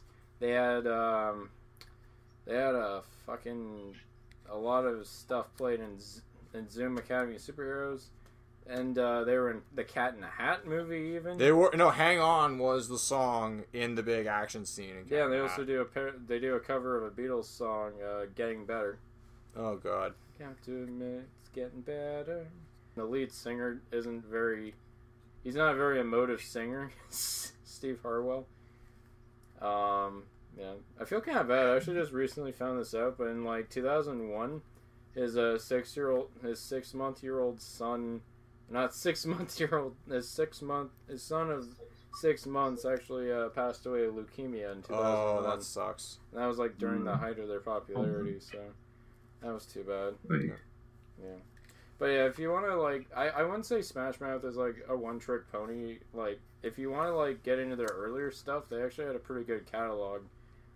Fush Yu Mang is actually a pretty good album, their debut. Um, yeah, what else can I say? They, they I just feel like they kind of burnt themselves out after a while because they were just everywhere. I think it's one of the few bands where like their overexposure was like their biggest uh, uh, weakness. I think I know why. You know why? I have a, I have a buddy of mine who describes the early 2000s as that small era where the 90s was dying, and it was sort of a celebration that we were out of that era, but we weren't entirely out of like the lifestyle. Yeah. And the sound of in the Smash Mouth feels like it's trying to be appealing to like the cool kids, like the kids back in the early 2000s, but it had like a very Spin Doctors kind of vibe to it. Like like stuff that really does scream the 90s, like fun rock and roll. And because it was everywhere, and by the time it was 2004, 2005 came around, where the world kind of changed a little bit more, they just died out. Yeah. Well, I just kind of what. Every decade kind of goes through that phase where like the the start of the decade doesn't quite get over the previous decade, and we're in that now with the early 2020s. Yeah. Yeah, but I just there there's a lot of memes about Smash Mouth now. I think even the band themselves are kind of surprised when their their hit uh, All Star got like a resurgence, all because of like the Shrek memes that were popping up everywhere like a few years ago, and they just kind of like took it in stride. I guess. I mean, what are you gonna do? And then Yeah. there's like they made like Twitter posts like, "Fuck you, Shrek. We were gonna be the next Beatles." Is that a real post from Smash Mouth? Yeah. Oh, it is? Wow. Yeah. And then, um, yeah, Steve Harwell was like constantly getting. He he always gets drunk on like live shows. And there's one instance where like a fan threw like an entire loaf of bread at him during a show, and then and then there's all these comments on, "Yo, this band is breaded," or something like that. Like yeah, they just keep posting bread in all the comments. Yeah. Yeah, and then there's like videos where they'll take the entire song and just mix it out so it's just Steve Harwell's voice just to kind of show how limited he is as a singer. So yeah, I know Smash Mouth isn't a great band, but I do like them a lot, and they're they, I, I feel kind of like nostalgic when I listen to them. I feel like I feel like ten years younger when I like listen to one of their records. So Yeah. Yeah. I think a lot, a lot like a lot of other ska bands. It's just like one of those things that kind of perks me up, Hmm. and that's what I appreciate about them so much. Yeah. And that's all I have to say about that. Uh, that's why Smash Mouth is my guilty pleasure band. Okay. We're not done yet. I, I, I, we're clapping because after, after in AA, every time they'd give a speech, like they do, they clap for everyone. Yeah. Yeah, it shows what- Hey, where's the coffee donut? Uh. Okay. They That's, made the donuts. yeah. Brandon, what mu- what music do you like that you're somewhat ashamed to admit that you like? So I'm not necessarily ashamed about this one because I had a different idea earlier, but I kind of thought about it a little more. And one of the things that I find is a guilty pleasure of mine is listening to different cover versions of songs that come up on Idol or on The Voice. Okay. I find that a lot of people complain about those covers saying, oh, they didn't do those covers as well as the original. They shouldn't have taken on those songs. But what I like seeing with these songs is that a lot of these guys, at least the really good artists on these shows, take the songs and make it completely their own. And I like seeing what they do with it, whether it's switching the overall genre of how they perform it or just adding their own mix to it. Yeah. So, for example, I look at one idol contestant, uh, Blake Lewis. He performed uh, the Bon Jovi song "You Can Love a Bad Name," and Blake was known for doing a lot of beatboxing in his performances. Oh. Okay. And in this version of You Can Love a Bad Name, between the choruses, he throws a full beatboxing section in there and kind of almost does a whole beatbox um, section there, and kind of carries the carries it to the next chorus. And really, that was what started the the motivation for our future artists to kind of change up songs, make it their own, and really make the show more exciting for the viewers to see those songs. Okay. Uh, I can kind of understand where you're coming from with on the issue of covers because there are some people that, as a rule of thumb, despise covers and will actually like curse a cover before they even hear it of a song. Um, it kind of depends on who's covering it, what the context of the cover is. But I gotta tell you, throughout history, there are there have been some amazing covers, and I feel like we're gonna have to dedicate a whole other so to speak episode to talk about covers because if we get into a conversation about covers, we're gonna be here for another hour and a half easily. Um, so for the sake of time, yeah, no, I, I agree. Um, you, you sound like you're talking about co- covers in the context of like you know the view, uh, the Voice, or American Idol, or stuff like that. Yeah, I thought you were gonna talk about Kids Well, Bop. Because that that could be a whole other episode too. You know, That's a good example of guilty pleasures right there. yeah. That could be a good example. I haven't listened to a lot of those covers, honestly. Is Um, that is that the thing, Kidz Bop? Oh, to- Probably. Yeah, no, Cody. Um, I remember seeing commercials for it back in back when when we were in like grade seven or eight. I would see commercials for kids kids mini pop on TV. It's like buy the newest album, and they would base kids would cover every big song from any given genre at the time. I remember the the commercial showed this kid singing "Wake Me Up When September Ends" with a big smile on his face, and I'm like, did anyone tell that kid that that's not a, a happy song at all? It's not an optimistic song at all. Did, did anyone tell this kid what that song is about? It's very personal to the singer Yeah. and songwriter. Yeah, Billie Joe I'll Armstrong give of that kid a few years. Yeah. No, Billie Joe Armstrong of Green Day has actually asked the fans to stop making the joke, to stop sending him messages to wake him up on October 1st, because that song has nothing to do with the ending of September. It's about his father. So, yeah. Oh, Uh, but anyways, yeah. Um, yeah, let's. I say we dedicate a whole other episode at some point to covers because Like uh, bad cover songs. good and bad. Because um, one of the best covers I've ever heard is uh, obviously Okay, well, so save it to the next episode. yeah. Yeah. Keep us in suspense. I do like I do like Brand's choices where it's sort of like he likes the the, the grand scheme of something. Yeah. You know? Like That's we, cool. We're kind of pick individual things, but I kind of like how you branched off and actually like comment like a, a yeah like a huge chunk of something that like gives you those Yeah. guilty vibes. Yeah. Uh, Because you're almost you almost have like endless opportunities to talk about specific things within it. yeah. No, it's it's Sure. it's it's a cool specu it's cool speculation. Uh, and by the way, just to comment on what you said about you know the guy who sang "You Give Love a Bad Name" with beatboxing, that's an interesting choice, and I'm kind of curious to look that up because uh, "You Give Love a Bad Name," the original song by Bon Jovi, is not a drum heavy song at all. Like drums are the Yeah, last. what was interesting is, is Yeah. Bon Jovi mentored that week, and he Oh. was doing that cover for, for him. So with bon, when Bon Jovi was doing it, he was mentioning in the uh, the rehearsal package how he wasn't sure how this is going to turn out, and that you could see he's really rolling the dice on this whole thing here. Okay. Uh. It's your turn, Evan. Okay, so uh, I actually had to pick.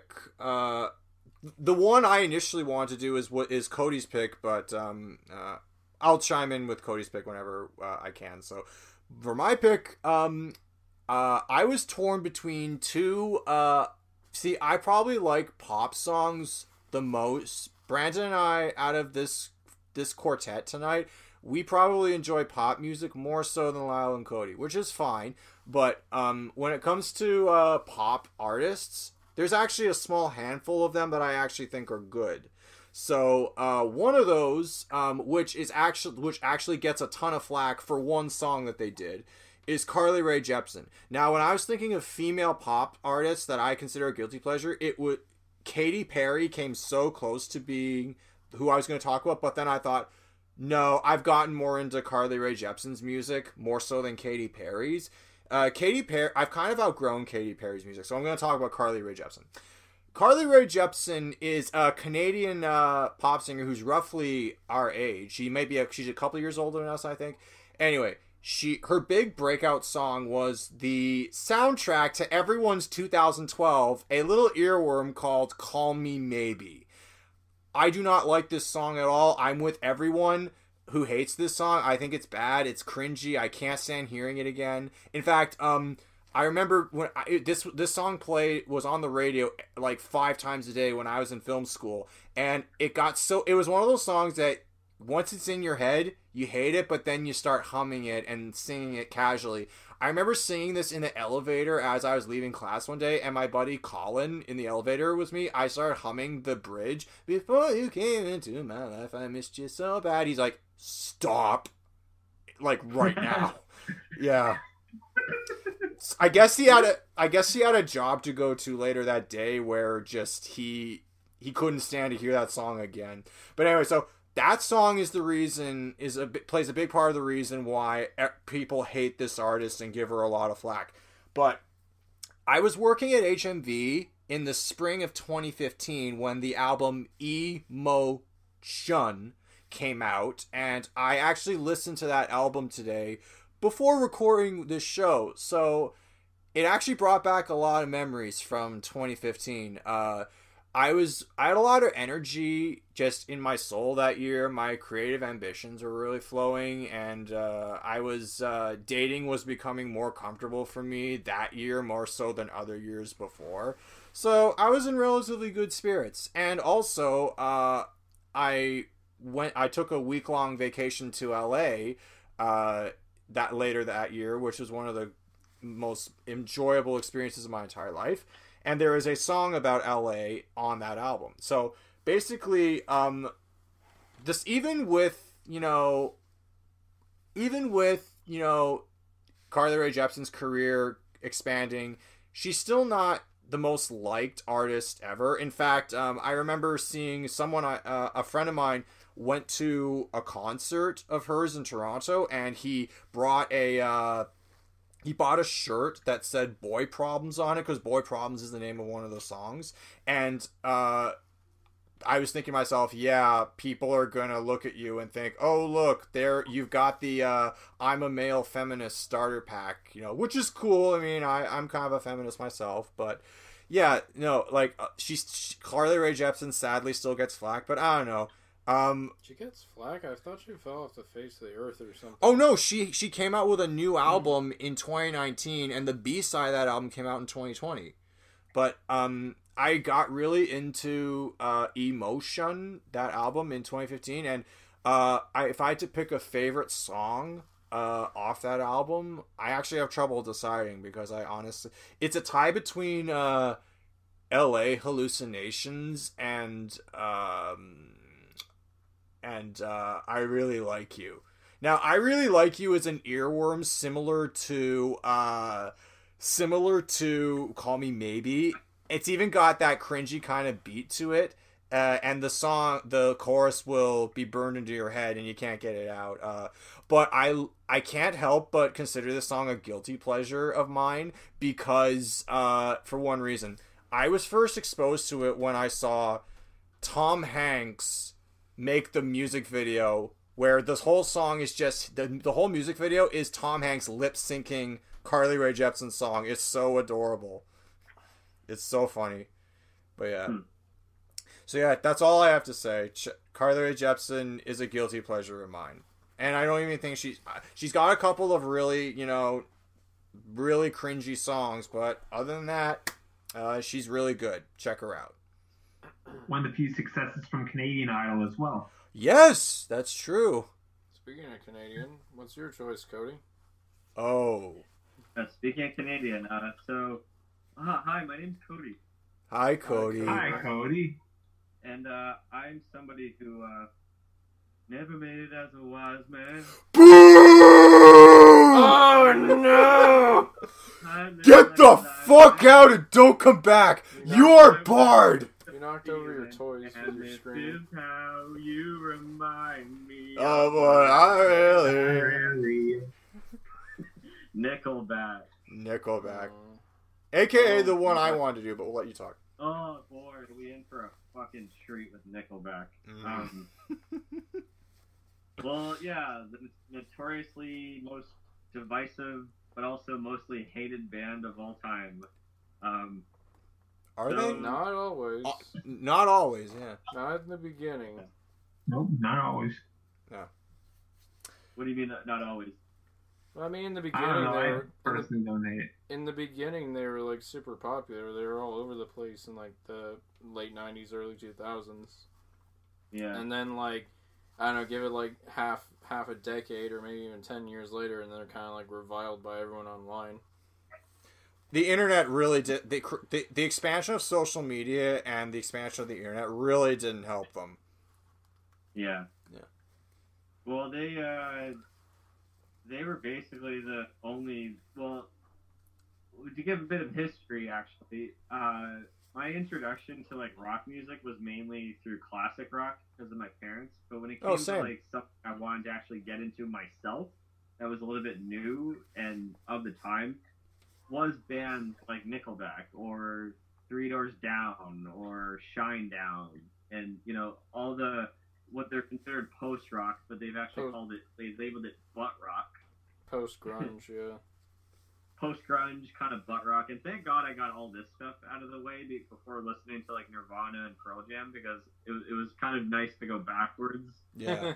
Oh, that's When good. Things and listen to the better stuff later Yeah. on.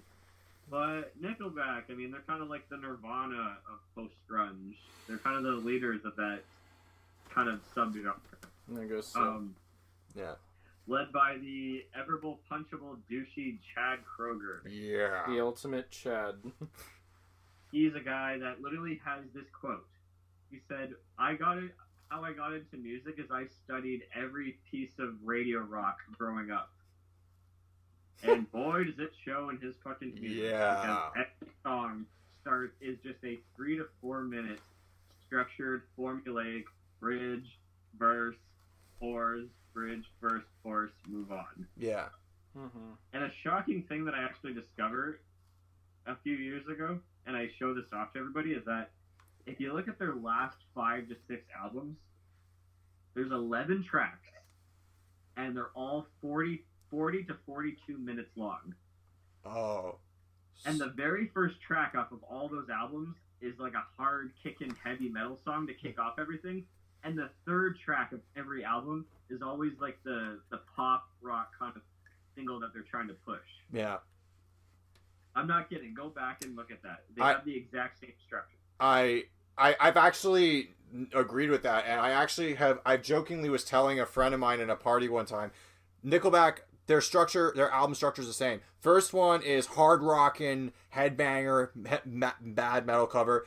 Uh, the third song is this preachy, virtue signaling pop song. The second song is about how he wants to sleep with someone's girlfriend, and the the se- the, the fourth song is about getting drunk or doing drugs.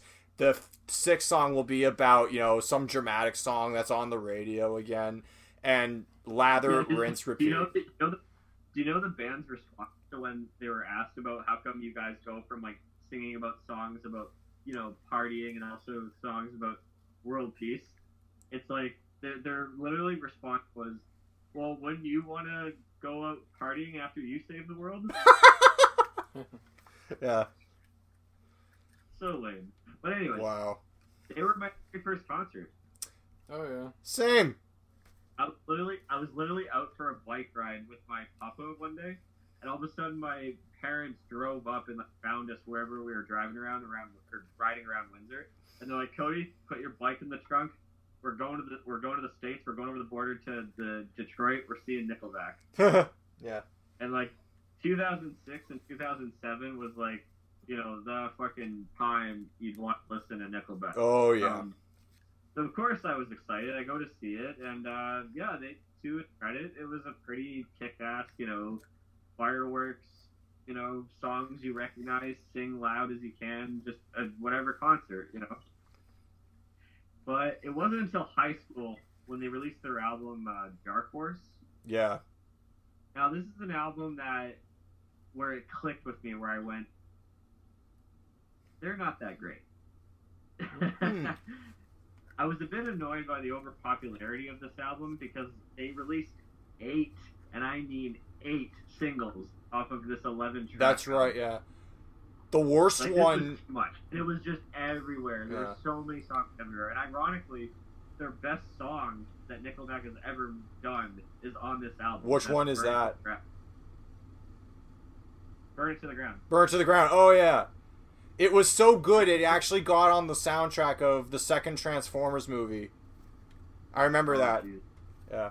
Well, you know, it's it's a kick-ass arena rock song. It is.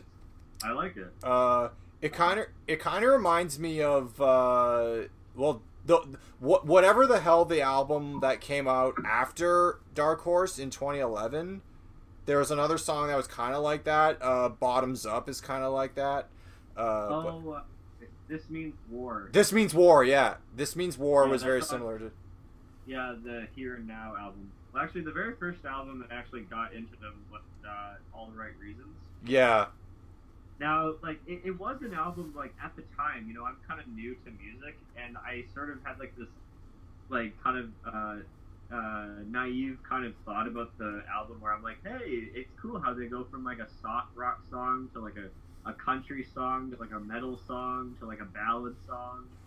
But really looking back, that was just them branching off a little too much into the mainstream yeah, because they used to be just a straightforward, just rock band. yeah. You know, it isn't until they got they got the acoustic guitars out and Oh, they yeah. became a little bit more pop. Uh, one song on off the Here and Now album. This song, uh, "When We Stand Together," it's so cringy the way they try to blend uh, pop and a, and country together, and uh, with Yeah. the yeah yeah yeah yeah yeah. I'm like, stop, please. Uh, My, my uncle, my uncle has like the best quote about uh, Nickelback. Like my uncle hates Nickelback with a passion. He oh, calls- sa- he says same. he says that they're a country band that play heavy metal music. Well, that would make they are from Alberta, so that explains a lot. Yeah, Hanna, Alberta. That's Oh. where they're from. Wh- where is that a suburb of Edmonton or Calgary? Uh, in Canada, it's a small town. Okay. I, I don't. It's uh. Yeah. See, But uh, yeah, like I don't know. Listening to Chad Kroeger's voice, it's like I'm not entirely bothered by it, and like I listen to a lot of music, but when it comes to just Nickelback, it's more just like wanting to throw it on and just listen to it very passively, yeah. Where I don't have to get so deep into it. It's kind of like what Lyle was. I share the same thing that Lyle was saying about Smash Mouth, where it's almost like nostalgia at this point because their first few albums I'll feel nostalgic about, but until Yeah. Dark Horse, where that's like the part in my life where I said, okay, I'm officially sick of them and they kind of suck. Every album that kind of came out afterwards, I would just more listen to it out of just curiosity and just more like, oh, isn't it adorable? I'm gonna listen to a Nickelback album. You know? Yeah. But the irony is, is that their latest album, Feed the Machine, might be their best album that they've ever made. Oh, seriously? Hmm. because they're I find that they're taking themselves less seriously this time around, and they have the heaviest song that they've ever done, called "The Betrayal." Oh, I'm intrigued. It's pretty fucking heavy. Wow. Uh, It's kind of it's kind of funny. It's called "The Betrayal Act 3, but then Wow. their very last track, they actually have like this acoustic instrumental called uh, the the Betrayal Act One. are you serious? Yeah, wow, they the actually made song- an album this time. What's that? They ma- they actually made an album this time. What? Yeah, well, my first thought was, "Aw, that's adorable." They're trying to be like Metallica. Oh, but uh, I I found it. Hey, you know, like I, I know that Chad Kroeger said that he was going through. He had like a big surgic uh, surgical operation. He had like a cyst right in his throat, yeah. Oh, jeez. and he was. They were like debating whether or not he was actually going to like retain his voice and his voice box was going to come back. But they basically made Feed the Machine as just like a. Let's just celebrate that Chad's cool and you know let's you know and everything. So the fact that they took themselves less seriously I don't know. It, it kind of shined through a bit, and the title track, "Feed the Machine," is actually a pretty decent song itself too. Okay. Okay.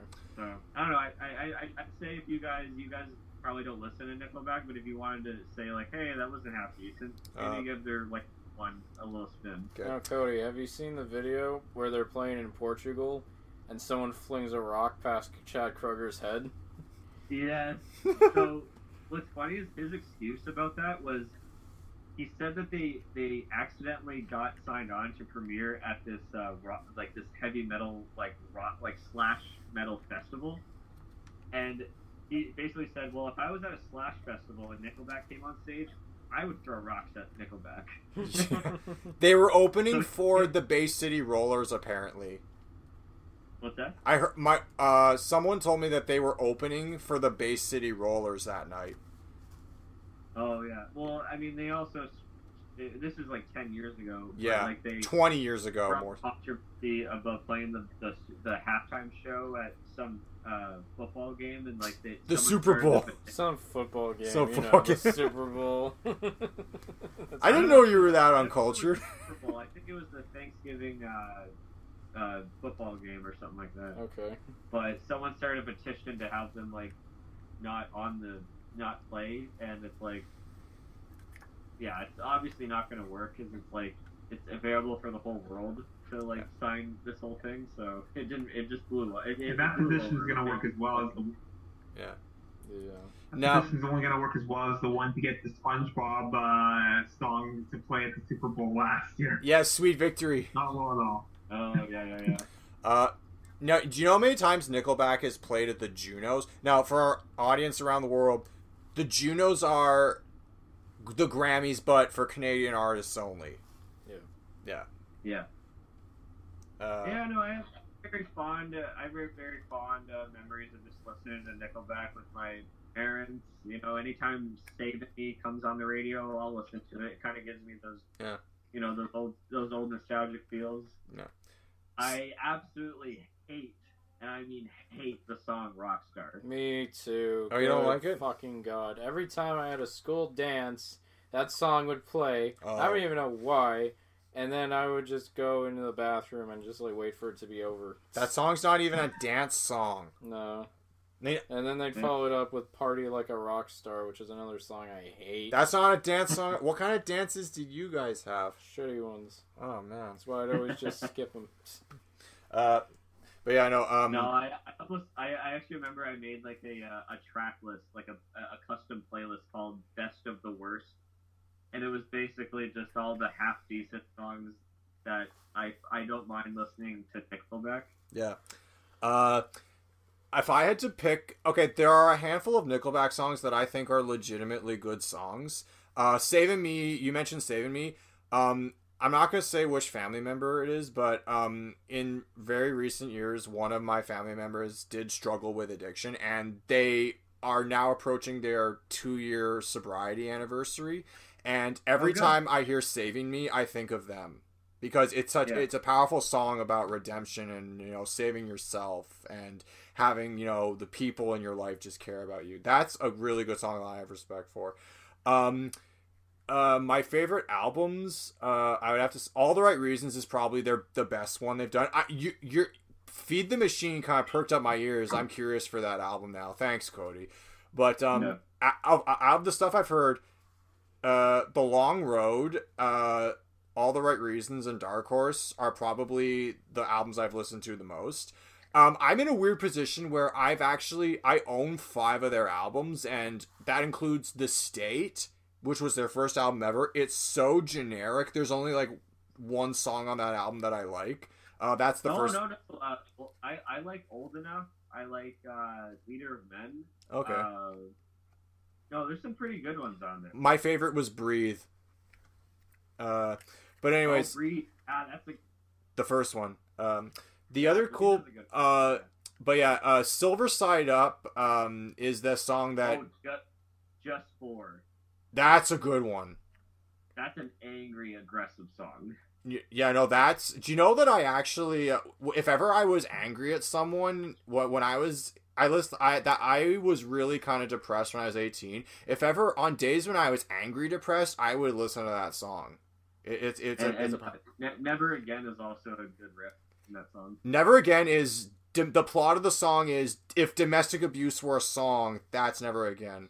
Uh. Their music span so when they're not There's Lyle, you should listen to that song Never Again. There's actually a groovy bass in it.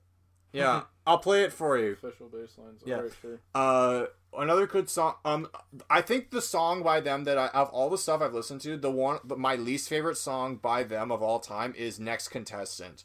The plot of this song is The plot. no, no. Their songs have plots. The synopsis of the Okay, song. the the song is basically if you hit on my girlfriend while she's working at I think Hooters, I will beat the shit out of you. That's literally what the song is about.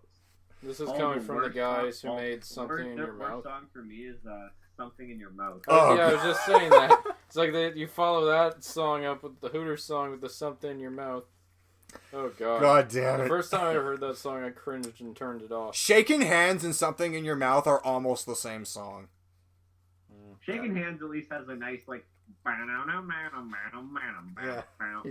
Yeah. it kind of has a cool, like, guitar riff to it. Yeah. Um Yeah, I'm clearly, I'm clearly more of a fan of when Nickelback is more heavier than when they do pop, easy, Right. radio-friendly hits. Makes but, uh, sense. uh um, do you know what? Uh, one of my favorite songs by them was the last song on the Long Road, which is "See You at the Show." It's if I ever make a movie where like a bunch of characters celebrate an achievement, I will actually have that song play on the soundtrack. And my two, my closest friends growing up, uh, who didn't go to the same high school that I did, whenever I would chill with them, I when I told them I wanted to be a filmmaker, uh, I would jokingly ask them, "So if I ever put a Nickelback song in the soundtrack of my movie, will you boycott it?" And they said maybe. yeah, it's funny on one of their later albums, uh, No Fixed Address. I call that that's the album where Nickelback went disco. Seriously? yeah, I'm like, they, they went down the exact same path that Kiss went down with "I Was Made for Loving You, Baby." Oh God. Oh lord. They have this song called "She Keeps Me Up." What al- what year did this album come out? Because I, I uh, No Fixed Address was 2014. yeah I didn't care about them by this point. I was I moved on to other things. Yeah. Yeah. Um, there's also uh, there's also a song off that album that features Flo Rida. Oh seriously? yeah, God. Ew. Well, fucking Flo Rida raps in one of his one of their songs, and it's also another kind of disco party song. why? Why? But no, no, um, uh, Feed the Machine is they kind of go back to their roots a bit. Okay. the heavy, I- I like wouldn't heavier mind stuff, and even to the that. pop stuff. It's not as like specific or as corny as all their mainstream ones. Yeah. So Okay. I don't know. There's some hope for this band. Good. Um, I gotta tell a story. So, It's actually Yeah. um, Lyle. You'll have to help me out here because one of the first times I ever saw the first band Lyle was ever in, the drummer of that band, uh, outside me and I guess a bunch of us. Brandon, I don't know if you were there or not, but we were talking about Nickelback. Hey, was who's the door guy? Oh, that's right. Yeah, Brandon. Yeah, you were the We're drummer. checking people. We were talking about there was a conversation got started about Nickelback, and then right before the conversation was about to steer into how bad they were, Brent steered it away and said, "With all due respect, they are actually they people don't in Canada they're very hated, but in the United States." They're actually people flock to their show. Their show, their concerts sell out when they play in the United States, more so than Yeah. in Canada. But it appeals more to Americans than it does to Canadians. But they're they're critically successful, so much so that they can keep producing music. In fact, and I remember Brent was very wise for saying that. It's like you know, so think about that next time you think about like why you hate them, and then uh, I even remember Deadpool cap chimed in on the whole why does Yeah. everyone hate Nickelback too? Um, yeah, yeah. yeah, When was that? when okay, so Cody, can you explain this? Uh, you probably explain. Oh, yeah. I think it was just a trailer for that uh, Once Upon a Deadpool thing where uh, Fred Savage was in the bed and he starts like ripping on Nickelback and Deadpool just like literally defends Nickelback Yeah, like verbatim. yeah, Yeah. It's like a minute long little thing. It's pretty funny. Yeah. Oh, I must not have seen that one. yeah. And I'll play it. It's it's it's a good one. But yes, to, to wrap this up, yeah, uh, I am guilty to say that Nickelback is a, is a pleasure. Same here. Um, just like your uncle, my uncle in my family was the supreme authority on hatred for Nickelback, but uh, he's come around in recent years saying that he, he will admit that some of his of their songs are good, and I agree with him. I I, I hate a lot. There's hope in these men. Yeah, there is. yeah. Okay, so um, So I guess it's safe to say we're all guilty, we're all guilty. and we can all go fuck We're all ourselves. guilty. yeah. Anyway, so uh, I hope you guys enjoyed this show. Uh, it was fun. We will be back with more shenanigans, all in due time. Yeah. Have a good night, everyone. Good night, America and Canada and the world. Peace. Oh, so every other country doesn't get a shout out, just the U.S. and Canada. Ah, you You, make you motherfucking North American. well, you're gonna make me be inclusive. You didn't even mention Mexico. Adios, Mexico. Adios, Brazil. Sayonara, Japan.